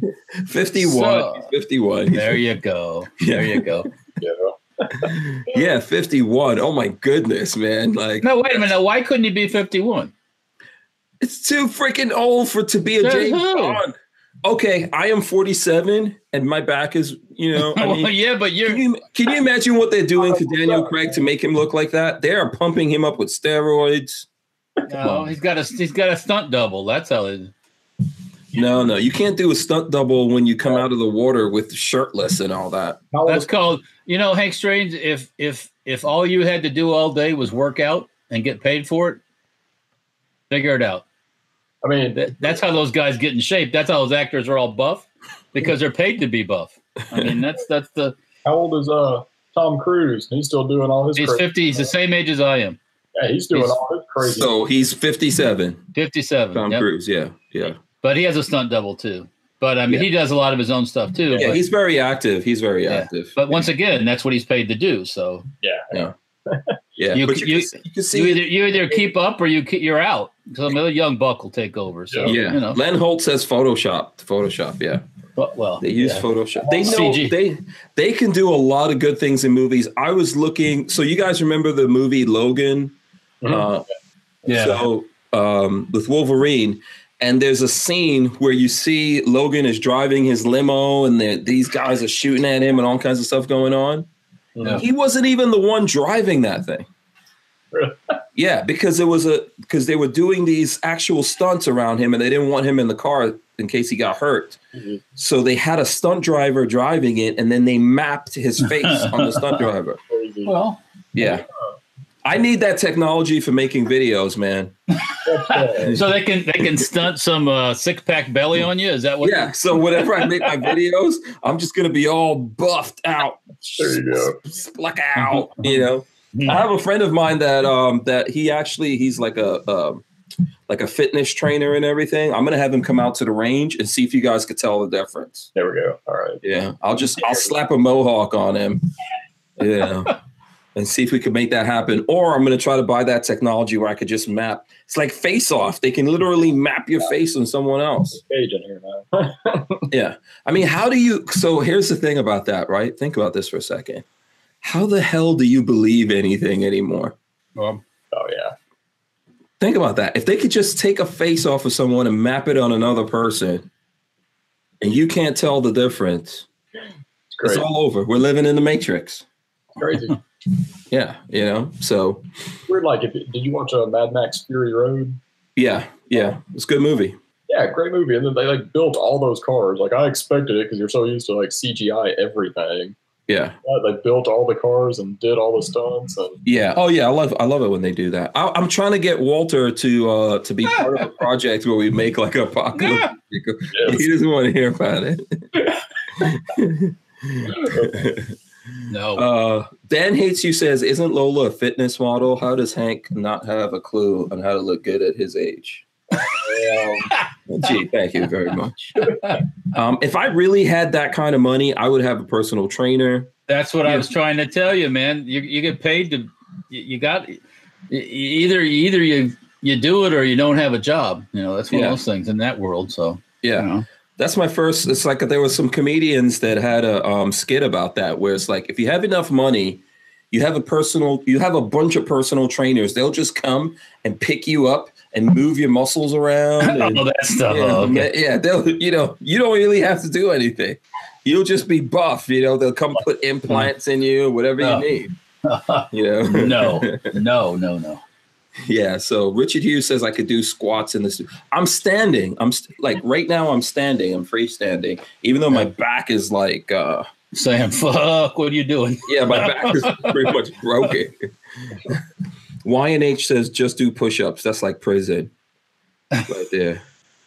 Yeah, um, yeah, yes. As soon as the the minute that I blow up and get some money here, I am getting like, uh, you know, trainers special chefs that give you food. You eat the food, boom, muscle muscles pop out.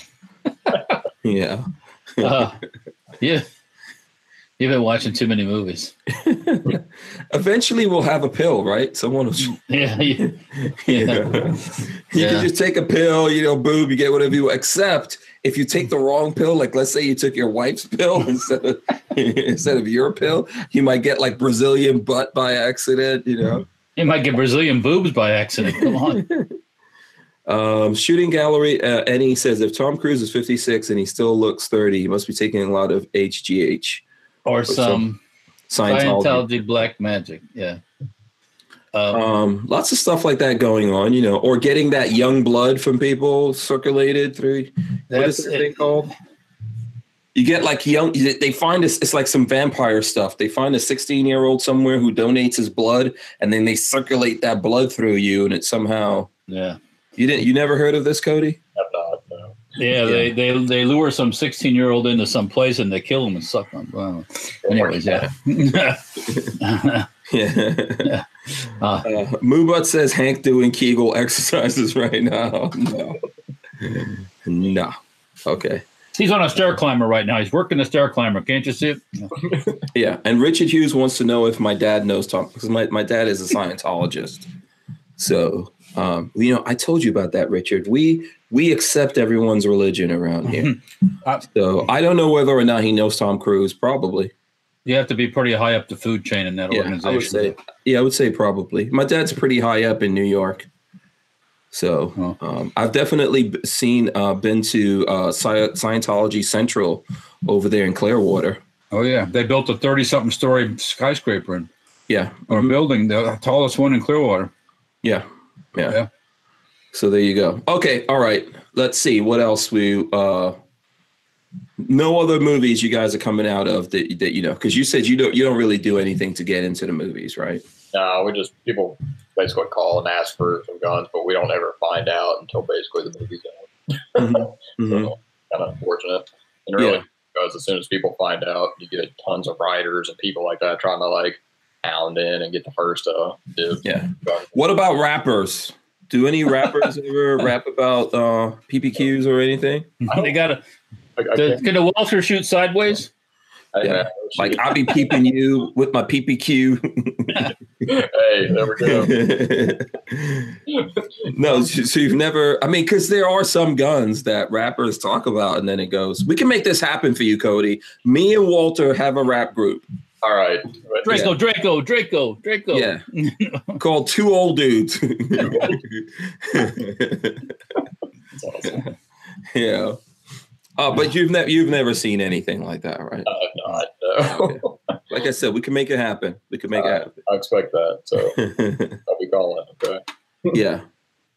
Uh, um, shooting gallery says, I did not know that. I hope you did not take offense to the comment. No, I don't get offended by a lot of stuff. I didn't even know shoot maybe shooting gallery said something about Scientologists or whatever. I'm not a Scientologist, so Yeah.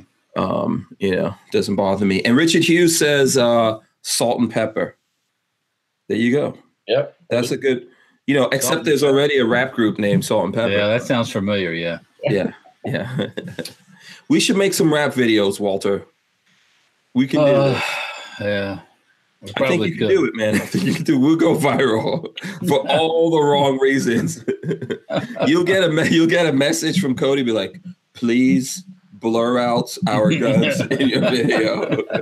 we don't want anyone to associate you with us. Yeah, you you pop out with the uh, Walter uh, bullpup there. You know, Yeah. cutting cutting edge technology there. Uh, Red Bear says, "I have a feeling that's not in the marketing plan for a reason." yeah, listen. That you know what I'm telling you, it's it's a weird thing, right? How like what makes people all of a sudden get all crazy about a specific gun and, and, and go to the stores? Yeah. a lot of times it is movies or or yeah. yeah or or music videos or whatever it is. I don't know. It's yeah, marketing department is after is like what's going to drive them to the store to buy, right? right, right. What's Yeah. gonna what's gonna get the buzz going? You And know? You know, it always faces that everybody's a marketer. Everybody has is influence in different ways. So to believe that way is going to be pushing the. Yeah. So let's talk about the because so you said with the shoot it, buy it, love it, Mhm. right? And I think uh, if I'm not mistaken, we have a link in the description of the video here. I think that's what Lola told me. Um, I think so. I can I can go get a link, but you you said that it's the uh, PPQ line, right? Yep. So PPQ line. So got Yeah, so show us some stuff in the PPQ line and give us like for folks out there who are watching this Mhm. and they they're thinking, "Oh, maybe I want to take advantage of this shoot it buy shoot it love it buy it thing." You know, when you go through each gun, just say like why someone would want like who would want to buy this and why. Yeah, yeah, definitely. So kind of start off with uh, the basic series. Now mine's been a little dressed up. This is this is one of my personal uh, personal guns, but this is just the standard uh, four inch PPQ series. Um, this is this is the one to me that basically everybody should have. It's the most versatile gun, um, in my opinion, out there. I always tell people the more things a, a gun can do, usually the more expensive it is. But this is actually a, a really good bargain because it's going to be your kind of entry level PPQ series. So if you're looking Okay. for a good gun, um, 15 round capacity, so it's still very easily concealed. I carry those appendix every day. Okay, what's the um what's the price on that? Um, so MSRP on this thing, well, you'll see. Street price, I'll say around 500 to 550. Um, Okay. so Buy it a little cheaper. So good deals. Check out your local gun stores. Shop those, shop those guys and stuff like that. So, So how does it work? Let's say, say I want to get one of those. uh-huh. You go to, uh, can it can it be go to an online an online gun? Say like um what is it? Bud's Gun Shop. Yeah, And say I want one. uh, Is that something? Um, how does how does the all the whole uh, buy it? How does the program work? Yeah, do they have to buy directly through Walther or could they buy through other retailers? What's going on there? So the cool thing, so when we developed this, there's actually two parts to it, and uh, the the part that I wanted was a, kind of a national, just really easy to use, and, and it's a kind of a 30 day money back guarantee portion of it. And so wherever you buy the gun, as long as it's a new gun, um, buy it online, in store, um, wherever, that qualifies for a 30 day money back guarantee. So if you don't like it, you just get on shootitloveitbuy.com, uh, and click on return a firearm, go through that little process and uh, we actually provide the shipping label for you to ship it back to us. So we pay for shipping, and then once we get it here, we'll actually issue your refund for the amount that you paid plus tax. Um, so really simple. The dealer does not have to do anything. You don't have to do anything before you purchase the gun. So just any guns purchased from February 15th to June 30th for PPQ series. Okay, so with that, you would have 30 days. If you don't love it, you can get your money back. Yeah, yep. Okay. the other portion of that, we have about 70 premier dealers, we're calling them. Um, and they have a system in place that we actually went into their stores and requires a little bit more work from the, the consumer side of it. But you can actually get on the shootitloveitbuy.com. You'll see request a voucher. You can actually get a uh, voucher number and pick one of these 70 dealers if there's one close to you. You can take that voucher in there and give to them and take home PPQ with no money down. You don't pay a dime um, and you get to take it home for 30 days. And if you like it, we just charge your card for the amount that the dealer was selling it for. If you don't like it, send it back to us, and we don't even charge a card. Hmm. Interesting. Okay, that's cool. So that one you have to go online, get the voucher, or look at the 70 dealers across the US. Yep, yep. Right? And get the voucher, then go in and um, and that includes any sales that those people might have going on, right? Yep. Okay. Very cool. Pretty cool. Very cool. So so how long is this program lasting for? It goes till June 30th. So, uh, Okay. of it. So, right before summertime. Okay. So and um you know um and what kind of numbers are you guys seeing so far? What kind of feedback are you getting? Got a lot of feedback, and we've already uh, started hearing uh, just rumors of, of it stirring the industry up a little bit. Because, like I said, no one's done anything like this for, for forever. Basically, all sales are final on gun sales. Um, it's just a it's a tough deal, and, and figuring out the logistics was a nightmare. I felt like that's all I uh, ate, drank, and slept for months before we launched it. Yeah, you're going to be logisticating for the until June, right? The end of June. Yeah, yeah. Yeah. But, I mean, uh, we, we were just so confident in that product, and that's what we're wanting to show people. Is, you know, we, Right. how confident we are in that product. And honestly, the, the program's been going on for about a month now, and we've barely gotten any back. Maybe, maybe, maybe less less than ten or something like that. So it's working and it's doing our job. So Okay, and then the ones that are coming back to you guys, what are you doing? Are you rehabbing them? Are you destroying them? What's going on? yeah, so those will be marked uh, like certified pre-owned basically, and sold back to the dealers for like pre-owned guns basically. Okay, all right. So you showed us one gun. What was that that you showed just now? So that was the standard PPQ four inch, and this one's actually been done up by um, WMD Guns out of Florida. So Oh they- yeah, we yeah we're big Yep. fans of WMD guns. Nice. yeah, Okay. Pressed nickel boron finish on it. Yeah. Uh huh. Um, Would that be uh, would that be uh four point four and a half inch? That's a four inch. flat. Four inch, okay. Because I was looking at I'm looking at Bud's right now, Bud's Gun Shop, and the four and a half inch uh, Yeah, PPQ M2 nine millimeter, four eighty nine. Yeah, Yeah. so you can get them for great deals. Yeah, yeah. Yeah. Four eighty nine. You said. And that's both- that's on that's both? thread. Yeah, that's threaded barrel too. So Yeah, Oh, yeah, okay. it's the, either the navy or the tack, so it's a good deal. Yeah. So uh, that navy version with the threaded barrel is pretty cool because we actually have some different machining on the inside of that gun, where that gun will fire underwater. oh, Yeah. ah, Like, cool. you never need that. Nice. So we made it for the Hellenic Special Forces, um, and they needed a gun that was able to fire underwater or be pulled out from underwater and fire a first shot. Because most of the time it fills your striker channel full of water. Yeah, yeah, yeah. Your first striker shot won't work, so you got to empty the water out. Different machining, so it'll actually fire that round that's loaded in the chamber. Oh man, I might have to get me one of them. Cool. Well, Okay. So you said that was the four inch, right? uh, yeah, that first one I showed you was a four inch. So Yeah. Okay. Because I see that on Gun Prime. I mean, I don't- you know like wherever you guys want to go to, but I'm looking it up. That's on Gun Prime for four thirty nine. Well, that's the four inch. Yeah, Yeah, the four inch. Yeah, yeah. And then Walter, you saw the four and a half or four point six. Uh, that was a 4.6. Navy SD. Yeah.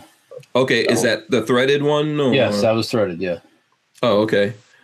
All right, cool. Yeah. So, all right, let's let's take a look at some other ones that you got there, Cody. So uh, PPQ 45. So we have the Surefire X300 on this one. Uh, Forty five. Okay. Yep. So this one was really cool. So Walther did not make a 45 for like 130 years. a couple years ago. so uh, we finally came out with it, and they did great on it. It actually won Gun of the Year two years in a row from Guns and Ammo, American Rifleman, and things like that. So it was a big gun, and Yeah. Let's see that again. yeah. So the the reason why it did so well, for one, it had that great PPQ trigger that we're known for, and you got all those great ergonomics and stuff. But most double stack 45s on polymer frame are so big that you can't get good ergonomics on them. And if you notice this one, I still don't have to reach. You know, I don't have to break my grip to reach magazine release or the slide release. Uh, the circumference of the grip is actually the same as our nine millimeter series. So, Mhm. uh, but you get 12 plus one capacity in a 45. So Yeah. Is that due to the way you've got that curve there in the in the grip? Yeah, yeah. That's letting your hand get in there, right? Yeah, That's letting your hand kind of get up in there. Um, Mhm. Keep the, the circumference of it down. I have no idea what kind of black magic they use to get 12 rounds of 45 stuffed in this thing because when you pick it up, it feels like a 9 millimeter. hmm Pretty phenomenal. So, um, Okay. Cool. plus one, that's a good one. Uh, And, and uh, what's the typical price for that? uh, that one probably uh, MSRP 749 on it. So, Okay. uh, but you find it for a little cheaper. Yeah, yeah, yeah. If you guys, I know Walter, you're looking at some some different prices. Like you could you could probably look at Bud's Gun Shop, Gun Prime, any Gun other Prime. places out there that you Gun can, prime.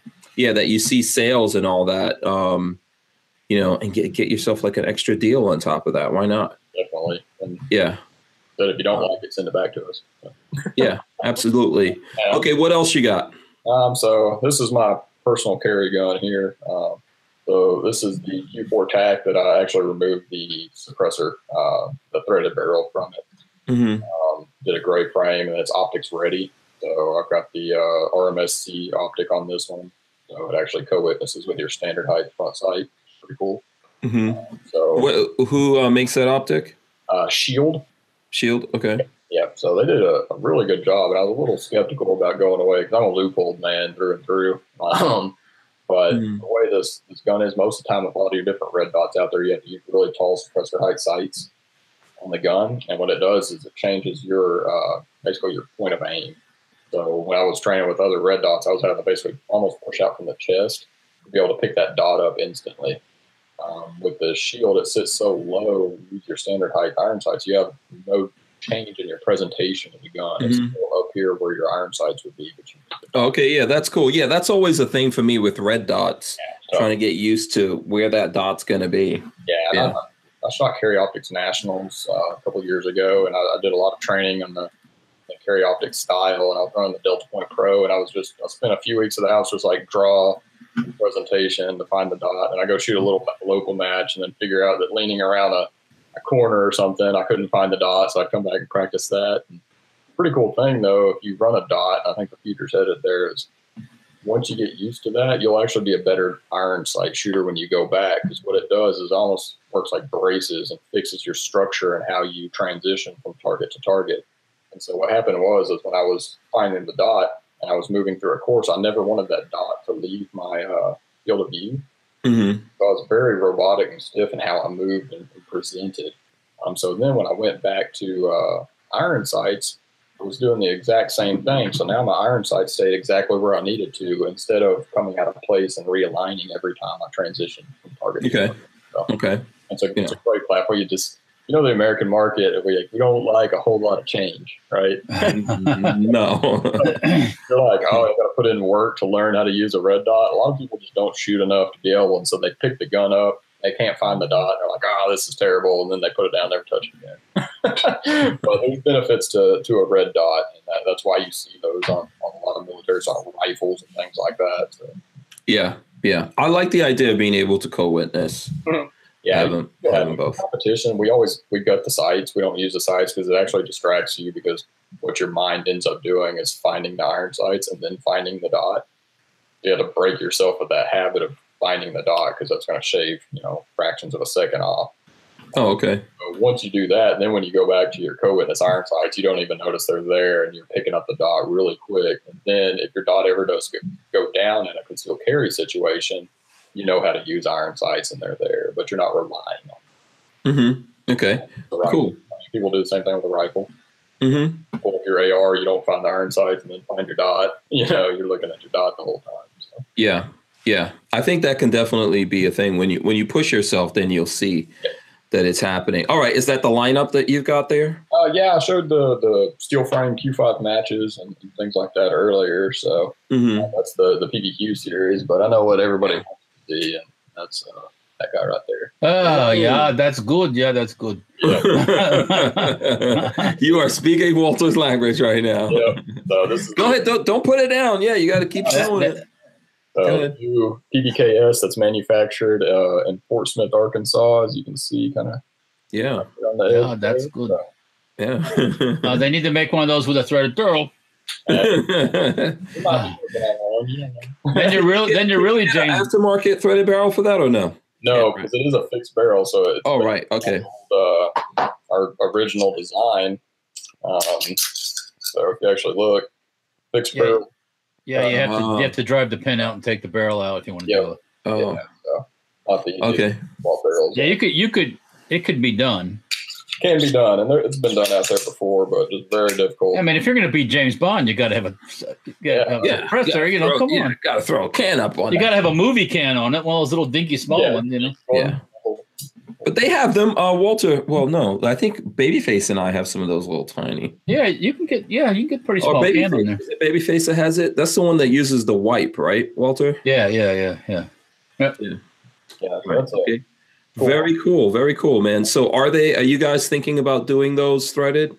yeah, yeah, and like I said, we just so we went. Those guns haven't been produced since 2012, and so the market was completely dried up. And I swear to you, for the last four years, my job has been answering, "Where is the PPKS?" That's my answer. I feel like. Yeah, that's probably like a big gun that guys out there are collecting. Yeah. Um, it's, it's crazy the amount of demand for a gun that's you know, 80 years old or, or whatever.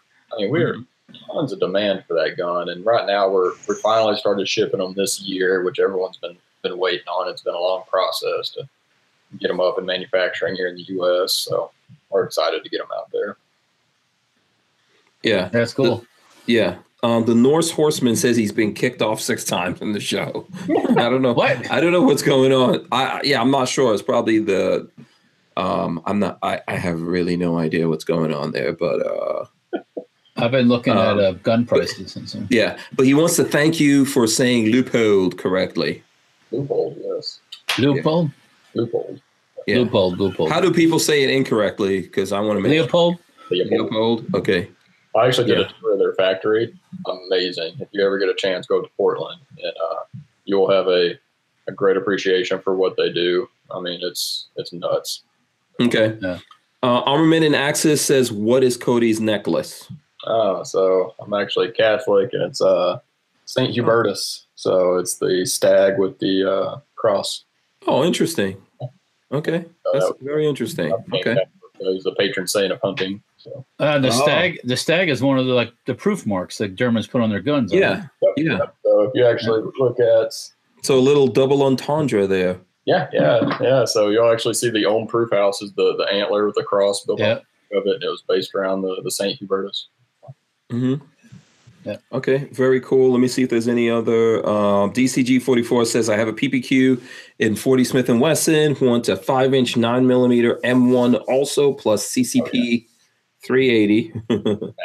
So the five inch M1 is a gunbuyer.com exclusive. Um, we did a deal with them because there was a lot of people asking for them, but there's just not enough demand to like make it an inline SKU. And Gunbuyer ponied up and they bought in and did an exclusive. And if you get on their website, they actually have a bunch of the uh, models and they did titanium nitride coated barrels. So you can get like blue, gold, silver, or black, or a dark gray finish on the barrels. And it actually has some slide cuts on top where you can see the barrel underneath it. Looks really Mhm. I think they sell for like four sixty nine. Yeah. Yeah. Uh, so we run guns is asking me if I asked you guys whether or not you're destroying the guns. Yes, I did. But he's and he says that's a sin. I just wa- I wanted to know what you guys are doing with the guns that are coming back. You know. Well, why would they would? man, that's just that's cool. There's no reason. There's no reason to destroy anything. They're just demo guns, basically. Yeah, That's yeah, how you you just re, you just go through and make sure they're not messed up, and you yeah.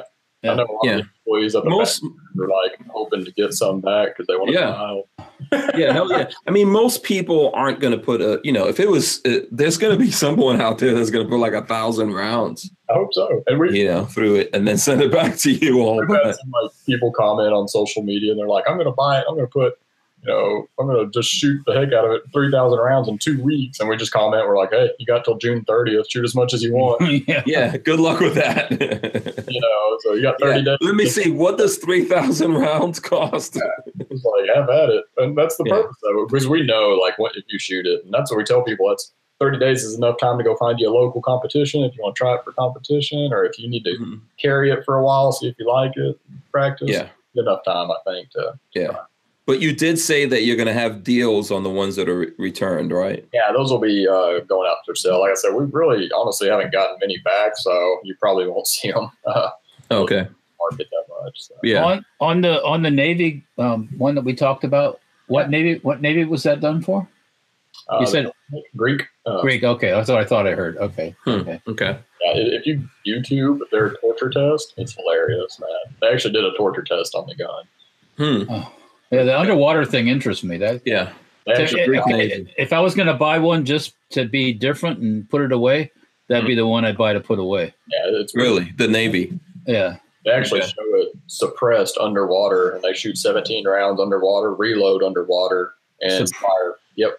That's Is the, is the Greek Navy planning on getting into shootouts in the water? I don't I understand. I'm like, it's cool, whatever. Yeah. How how deep is the Greek Navy? Like three dudes. oh, yeah. Uh, he can't say that's. oh boy. Okay. Dan hates you says, are there any big police agencies buying Walthers? So we, for one, we're one of the most carried guns around the world, just not here in the U.S. yet because we didn't really have the facilities and the, and the staff to be able to push it. Um, but there there'll be some announcements coming out soon. We, we've walked up a lot of different law enforcement agencies that are that bought into the PPQ system. Uh, so we're really excited. Just can't tell you who yet, um, but we will do an announcement. Uh, And yeah, because you have to have service and stuff like that when you start doing part Yeah. departments and stuff. yeah, you got to be able to be here for armorers courses, service, parts, Parts. Yeah. Um, and that's the big thing is all of them they they realize like how great a service that we have and how easy the PPQ platform really is to maintain and take apart and, and do work on. People usually think you know German guns are over engineered, and they usually are, you know, but the, the PPQ is super simplistic. There's only one more part than a Glock on it, so very minimal, very easy to take apart, maintain, but you still get way better accuracy. You get better trigger. You know, it's a it's a high performance gun. So uh, Okay. agencies are, are realizing that. Yeah. So uh, Ray Ray Bozzolo says, "Who would send a Walters back? Who would send a Walters back?" Poor receiving guy, I think, is getting pretty bored downstairs. You know, at the office. yeah. Uh, and Mr. FNH says, "Gun people, gun people." Um, uh, can the M1 Garand grandson says, "Can the PPQ M2 and PPQ 45 handle a steady diet of plus pressure ammunition?" Yes, they can. They're all rated to, to handle that. I recommend probably not shooting 10,000 rounds of it as a Right.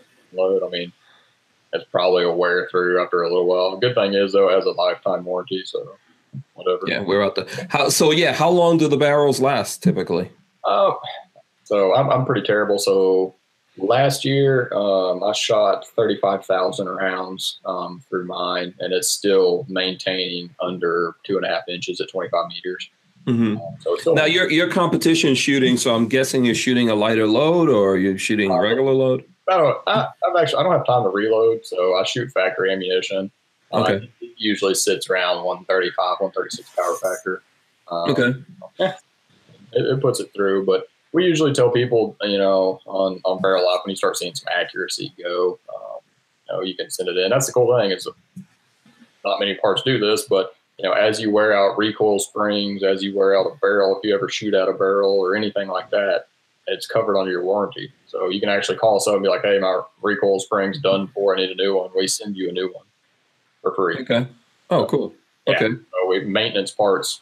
You know, imagine buying a car and going to the dealership and be like, "Hey, my tires are bald. I need new tires." Yeah, like change my brakes, dude. Yeah, right. my brakes are worn out. yeah, good luck with that. Unless you get like some kind of protection plan, yeah, right. which you still will have to pay. Yeah, exactly.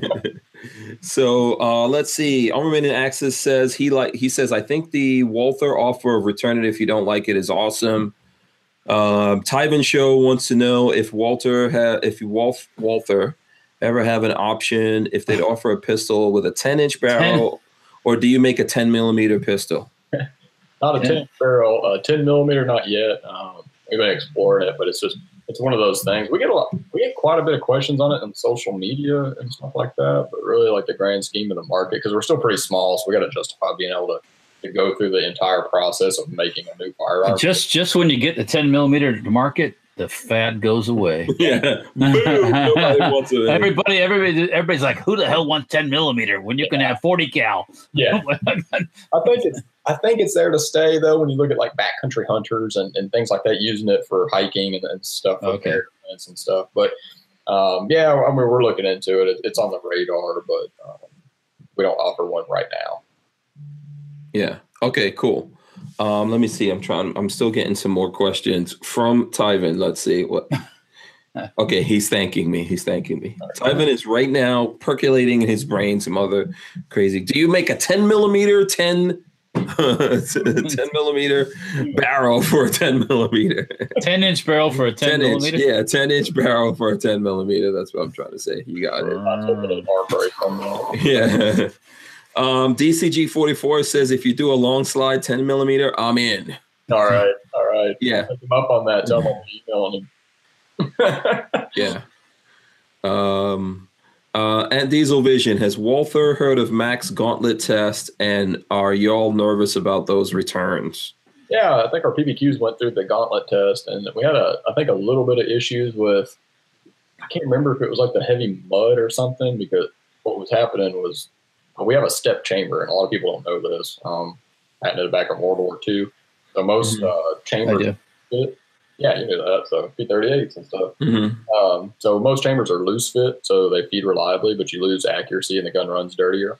Um, Mhm. What we did, or estimated numbers, but first 75% of the, the chambers loose fit, last 25% actually steps down and is basically match grade. So the round feeds reliably, but then wedges itself in there, gives you better accuracy, higher velocities. So that's a big thing when you look at people that compare like our gun to uh, other guns on the market is like, oh, this one's a little bit more snappier. And it's not because of a bore axis or any of that, because we're shooting a lot higher velocities. um, out of our guns than most of the others because of that step chamber. So, which is great for self defense rounds and things like that. So, Okay. so All right. Cool. yeah, some mud would fall in there and kind of get into that step chamber, but our our guns are extremely reliable. I think it, it passed that test pretty, pretty well. So, and no, we're not nervous about the returns. Like I said, we're we're pretty confident that we're not getting any back. Like I said, we're a month into it, and you're seeing it's pretty successful. So, but like I said, we Okay. stand behind it. We're not uh we're not scared to see to try something new. So. Okay. All right. Did you have some other questions, Walter? No, I'm just I'm just listening to the whole thing here. I don't know if you want to pop out and do some news. I think we've put we've put Cody through the gauntlet here. I like it. Uh, you know what I want to go ahead. Does it say you got some mud in this chamber or what? I mean, it's like yeah. Uh, I'm gonna hit up just just real quick. I'm gonna hit up some gun news here, so we can see if there's a, if you guys have any news things that you want to talk about real quick. Just take a little break. So Liberty has the um, has a new Infinity X lightweight silencer. Walter and I were testing it, yes, we did. and um, there's this there's an article on uh, the firearms blog about it. Um, and there's a picture there of it on a Uzi, I think, right, Walter? Is that an Uzi? I think so. But you were you were running, weren't you running that on the um, Sten gun? Yes. Yeah, we shot Yeah. that on the Sten gun. Yep. There'll be some video of that, I'm sure, coming up pretty soon. Yes, yeah, absolutely, yeah. I, we shot a ton of video, so we'll get some of that out. Yep. But um, I thought it was cool. Yeah. Pretty, no, very it light. worked. Yeah, it worked very well, actually. Yeah. Yeah. Um, titanium. Titanium. Yeah. Right. Very, uh, very quiet. Yep. Yeah. Uh, let's see. Let me see. I don't know if there's any other news that you saw out there Um, in the gun world. Trying to. Do you do you follow gun news, Cody? I do pretty close it, industry stuff. Um, I try to Yeah. keep up what competitors are doing and products coming out, stuff like Yeah. What uh is there any industry stuff you saw out there? Let's see. I'm trying to I'm skimming through here. oh, Um oh uh, Heckler and Koch beer steins. What's up with that? Beer Steins. Beer steins. That's what it says. They they got they limited edition beer steins. It looks like Oh, where did you see that one? that's on the farms Club. Yeah. Oh. Yeah. we actually uh, I'll you real quick. I guess those HK marks will be like they'll be fighting over those things. Yeah. We did some pretty cool limited edition patches. Boom. oh. Oh, cool. Oh, that's cool. Yeah. Was I that call I was call that- first dibs. Oh boy. I got a couple Yeah. extras. I got a couple extras in my office. Yeah, yeah. You better g- get ship those out. Get up on it. Yeah. Was that for Shot Show this year or last year? Uh, this year. So, Oh, okay. Oh, that's why they were crowding around your booth. I couldn't yeah, get yeah, They was get- getting the swag. The swag hounds were there. yeah, yeah. That's cool. That is a funny story. Going about the swag at shows. So funny. Like you'll set stuff out, and people will just like walk by and just like. Grab everything. I was like, man, come on, I gotta buy that. Uh, um, yes, because they immediately go up on eBay. oh yeah, It- my pat my my patches that I've sold for like five or six bucks on Uh-huh. sometimes 35 45 50 bucks on on ebay i'm like holy cow i think it's great if they get it great Yeah. but it's just funny to watch yeah Yeah. But We don't do that. If we if we get patches, we'll some, we'll we'll ask first of all if we could take multiples, but we we give them away. We do giveaways and stuff like that. Yeah. You know, Yeah. um, for the folks who can't go to Shot Show, but I'm sure there's some of those folks out there who immediately sell them. oh, yeah, they're um, Yeah. you know it's like it's like speaking of hk like the hk calendars and the uh and the um Dillon Aero calendars boom up on ebay right away for sale you know crazy. Yeah, Like, yeah. I, I Um, because like you know we we're used to getting it for free, going to gun stores. If you know, we get that stuff you ask for. it. yeah yeah. Uh, Sapper Hog 25 says, Cody, I'll take you to lunch in exchange for that patch. We like Mexican food, so that's my favorite. Yeah, there you go. He's bri- he's bribable for a patch. Um, let's see what else we have here. Um, uh, Richard Rasnick wants to know if Walther is doing any giveaways. You guys have any giveaways going on? Quite a bit of giveaways. Um, so if you check out um, Alien Gear Holsters, we're doing a giveaway a gun a month with uh, Alien Gear. Um, so check them out. And they're doing swag every week from us. Um, and then uh, GAT um, uh, Daily, GAT Daily is doing a giveaway. Uh, NRA show will have a giveaway with guns.com. Um, we just finished one up on March 1st. We did through Walt, just through us uh, direct for a Q5 match Steel Frame Pro. Okay. Who Yeah. won that? Oh man, I can't remember his name. Uh, Okay. This week, so he's pretty excited. So Okay. we do quite a bit of the giveaways. So, Yeah. So how? So if folks out there want to know about your giveaways, where do they need to go? uh, just visit our Instagram or uh, Facebook page, and uh, Oh, okay. Facebook's a little bit more restricting. Instagram, you'll see it a little, a little easier. But, uh, Are you typically the guy on the Instagram, or is that someone else in the company? Uh, the uh, Vince. So he, he handles all of the social media. He does great. I, I dab on there every now and then, um, answer some questions. Uh, but Vince handles most of the social media. But definitely Okay. just, just sign up for our Walter email too, and we send out all the different giveaways and opportunities and stuff like that that's going out. And we try not to pester you. It's once a month we'll send out an email. So Mhm. not not every freaking day, twice a day or something. It's like ah, yeah. Some some places are really. some bad. places are crazy now. Yeah. It's like yeah, Yeah, I need to get back to working on our email list. Uh, we're we're doing some stuff on that, but uh, we were doing like once a week or something. But well, Yeah. yeah. we need to get back in it because I think it's good to have an email list with all this stuff going on uh, with the social media companies, etc. Yeah. yeah. social media could end for gun companies quick. So I I always Yeah. tell gun guys like sign up for their email newsletters and you know Crowder does that mug club thing just so we Mhm. can try to build it up because there's just so many restrictions on on you know, conservative pro two A type stuff out there. Mhm.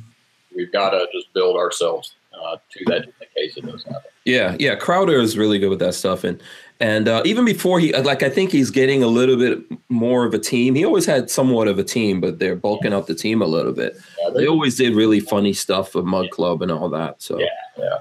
yeah. Um, now, what, so with this whole thing going on with social media, you guys have a YouTube channel, all that stuff. I'm assuming, right?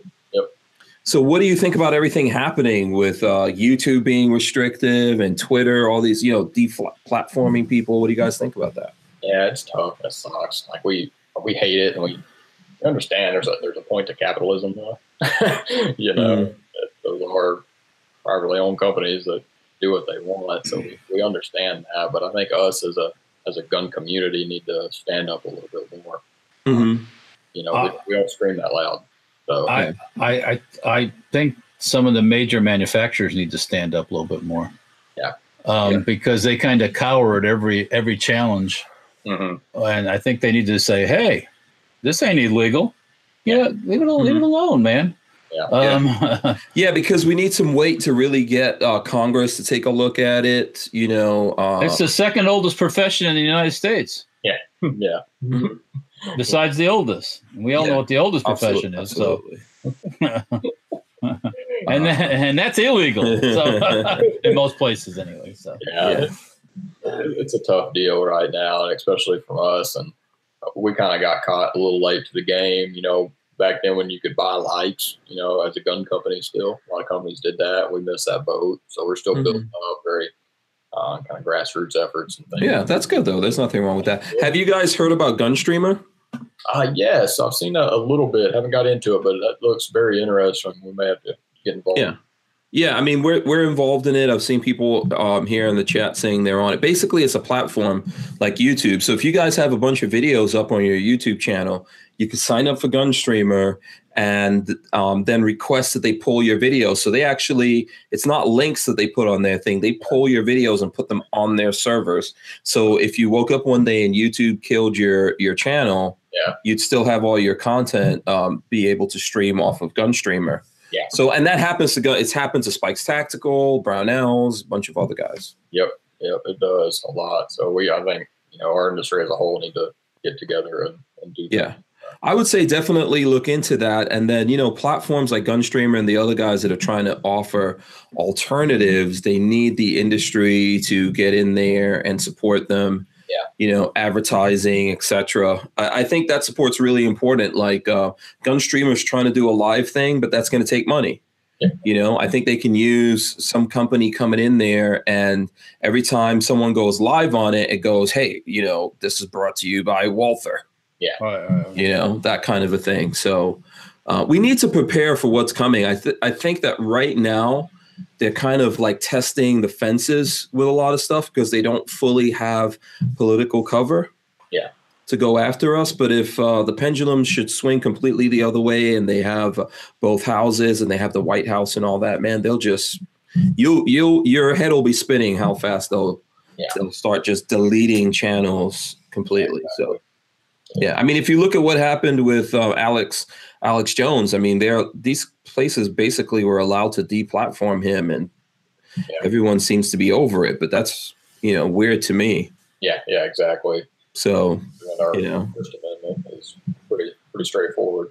yeah, absolutely, absolutely. You know, and when you're manufacturing um, guns, that's covered by the Second Amendment, and then you, the the First Amendment should allow people to talk about it. Yep. You know, it's definitely things that we should look into and think about. So always tell people too. I think the gun industry. I don't know of any other one that you're seeing all the major companies move to the U.S. and build facilities and create jobs. What other Mhm. industries are doing that? You're seeing HK, Glock, us, um, Mhm. Tower, all of them moved to the United States and built facilities and created jobs and manufacturing and things like that. There's not Yeah. many companies out there that do that. Yeah. And, you know, if I can get like political for a second in terms of, you know, I saw with everything that happened in New Zealand, there's people in New Zealand are like turning in their guns because the government plans on making even more restrictive uh, gun regulations. And that's pretty terrible to me. Like, if you really want peace, if you really want your country to be peaceful, you're going to have to defend that peace. Yeah. Yep. I think it kind of sucks to see that people are voluntarily doing that. And um, that's not going to happen in America so far. I, I, I know there's going to be some people that do that, Yeah. but I think Americans see the No. Second Amendment in a completely different way from the rest of the world. Yeah, we were founded differently, and you know, like Mm. we're the, one of few countries that have an actual First Amendment, and it's because of the Second Amendment. Yeah, yeah, But there's Yeah. there's a lot of heritage to that, and, and the way we're raised, and, and things like that. And we don't, we may not get the media content, but you know, it, it, it shows up in the end of how many of us there actually are. hmm And we are- absolutely. We are, we do know what's going on. You know, like a lot of media portrays us. so Yeah, yeah. Walter, I heard you grunting back there. No, I said no to the giving up the guns. No, Yeah. no. Yeah, it's sad to see that that in New Zealand people are just doing that. And I'm thinking someone just went after people and victimized them. Yeah. You're going to give up your guns and then wait around for the cops, which most of them aren't even armed. I mean, that's that's insane. So I think people. Uh, we- so we have Gabby Franco as one of our, you know, like I said, Oh, brand God. ambassadors. mhm, she's from Venezuela, and Mhm. she's telling stories of like because she grew up shooting, and she was the Venezuela's first Olympic female shooter, and she left whenever they basically banned guns from Venezuela, and she couldn't do any of that anymore. She came to the U.S. uh, she was a pro athlete, and uh, she has a great story about that. Her her family still lives in Venezuela, and what's going on down there right now. mhm. oh, yeah, it's bad. yeah, you know, and she's a big promoter of all the two A stuff because of that. She's she saw how fast uh, a country can just take a downfall. You, you never know, you know. yeah. It's bad and it's getting worse. And ultimately, in Venezuela, uh, lots of places around the world, like Haiti, for example, these countries are really only going to get better. Not when like America comes in or some other country comes in and helps out or whatever, because they're always going to have their motives. When the people who live there rise up and go, okay, we had enough of this, Yeah, you know, like that's when those places are going to get better. But the people are the ones that have to be the core of that whole thing. And then what allows them to rise up against their government? Yep. So- I mean, that's what we're that's what we're built on. So we understand that fact. You know, Mhm. it takes a lot to get get a person to be able to do that. You know, Yeah. Yeah. But if you want your country to be a better place, the solution, I'm not saying, I'm not telling people don't come to America, Yeah. but the solution ultimately, if you love where you're from, and a lot of, and a, in a lot of instances, like for example, Haiti is on the island of Hispaniola, right? Dominican Republic. Everyone goes there for vacation. Haiti's on the same island. If you if you if you're living in a paradise, you have to maintain that paradise somehow, you know. And it's the same thing. It would be the same thing would go for Venezuela. You know, um, the same thing would go for Brazil. Uh, I, I was looking at something that was they were talking about. Um, you know, since the Olympics, like all those slums in Brazil and everything just went right back to bad. Yeah. You know, so um, ultimately, the people are the ones who have to rise up. There's not this a magical person out there called the government or anyone else that's going to come save you. You have to save yourself. I think America was built on that principle, and that's why the linchpin of all that is the Second Amendment. Yeah. yeah. You know, and for all the people thinking about it here in America, if you're looking or listening to this from outside of America, it's very, very important. Just think about it. Like, do you want to wait for someone to come save you in the moment, or do you want to be able to save yourself? So, Yeah. Um, okay, uh, Armament and Axis says, um, you know, they've got a they've got a 500 sub giveaway and all that kind of stuff going on. So, uh, just you know, for you guys who are interested in that, check it out. Um, uh, Ant Diesel Vision says they go to the Dominican Republic for body alterations, not vacation. okay. Uh, whatever. um, whatever floats your boat. Okay. So you know what? Let me let me start wrapping this up. We're we're kind of like crossing over into nine o'clock hour. You know, I think uh, Cody's been pretty good, man. Answered a lot of questions, showed us a lot of guns. Yeah, Yeah. You know, so um, I think uh, let's get let's start going down here, and uh, let me just show off. Look at that, Cody. There you go. Uh, you're gonna have to come hang out with us to shoot this bad boy. All right, we'll, we'll yeah. because I got I got to check that out. So, Yeah, you're welcome to come to Florida. You know, we'll forward. we'll let you hang with us, shoot some guns. Sounds good. Walter and I. So, um, okay, go ahead, Walter. What are you showing off there? Yeah, shoot the real gun. Yeah. um, do you have any of those uh, around the warehouse, Like, Cody? You got any? You got any of these No. like old classics around No, the I- warehouse? uh, we don't. We have a museum over in Germany. It's phenomenal. We're about to release an actual uh, hour-long Walther history on Amazon Prime. Um, oh, okay. yeah, we'll do a big release in the next couple weeks around that. Cool. So a documentary, right? Yeah, yeah, we'll talk. Oh, cool. Yeah. When you do that, let me know. Yeah, yeah, definitely. We had uh, Yeah. makers go over and, and a little uh, talking with our product manager over there, showing off just some of the stuff throughout time. We, we couldn't do it all because there's so much, but uh, Yeah. Okay, cool. So for the folks out there that want to find out more about the shoot it, uh, love it, buy it, and just Walther in general or you, where do they need to go to uh, get in touch with you guys, follow you, etc.? yeah, waltherarms.com. And you're, you're going to find links to our Instagram, Facebook, YouTube, um, all of that. Um, we do great content, so definitely uh, check that stuff out. Um, and then if you want, uh, go ahead and sign up for our newsletter also. If you're interested in the money back guarantee, you'll see Shoot It, Love It, Buy It on our website. You click it, it'll take you to the, the URL for it. Um, and, definitely check it out. I tell people take advantage of it because if people don't go out and support it, you know, programs like this, you're not going to see other companies do it. Um, Mhm. and that's why you're going to see a lot of companies be a little hesitant about being innovative because they don't know, they don't want to put forth the effort if it's not going to work. So Mhm.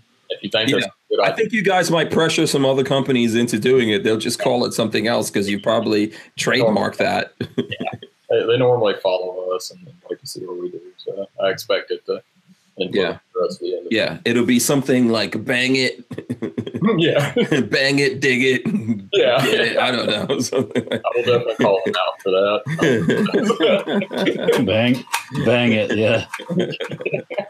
yeah, I don't know. I, so, I- I'm sure the, the folks in here can come up with some real interesting stuff. Okay, yeah. So follow follow Walther. You guys are on Instagram, Facebook. Are you are you all? Yeah, you guys are on Twitter. Yep. Twitter also. Um, yeah. So follow them. And uh, Walter, what about you? How can the folks? Uh, Facebook, Instagram, uh, Twitter a little bit. Um, yeah, just uh, stay tuned. Still waiting on ATF. Hadn't heard anything yet.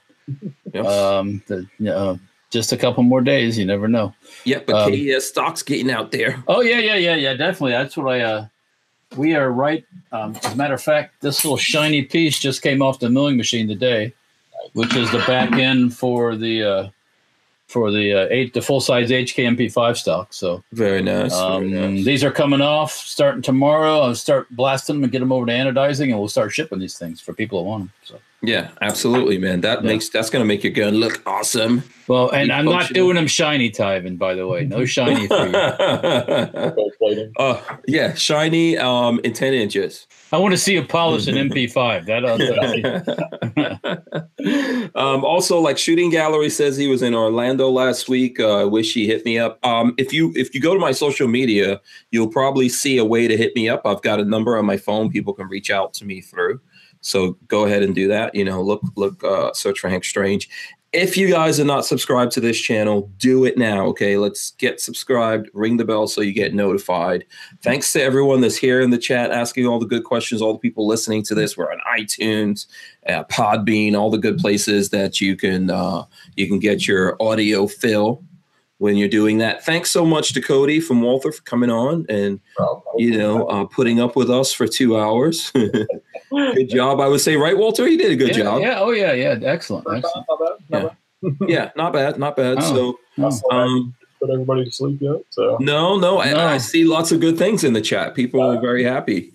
you know, lots of questions got answered and stuff like that. You know what, we'll, we'll, Walter, we're gonna have to get our hands on on some of the stuff here and do do more videos of the uh, more modern things and stuff like that. So Sure. we'll we'll work out something with Cody here Yeah. and uh, get that popping.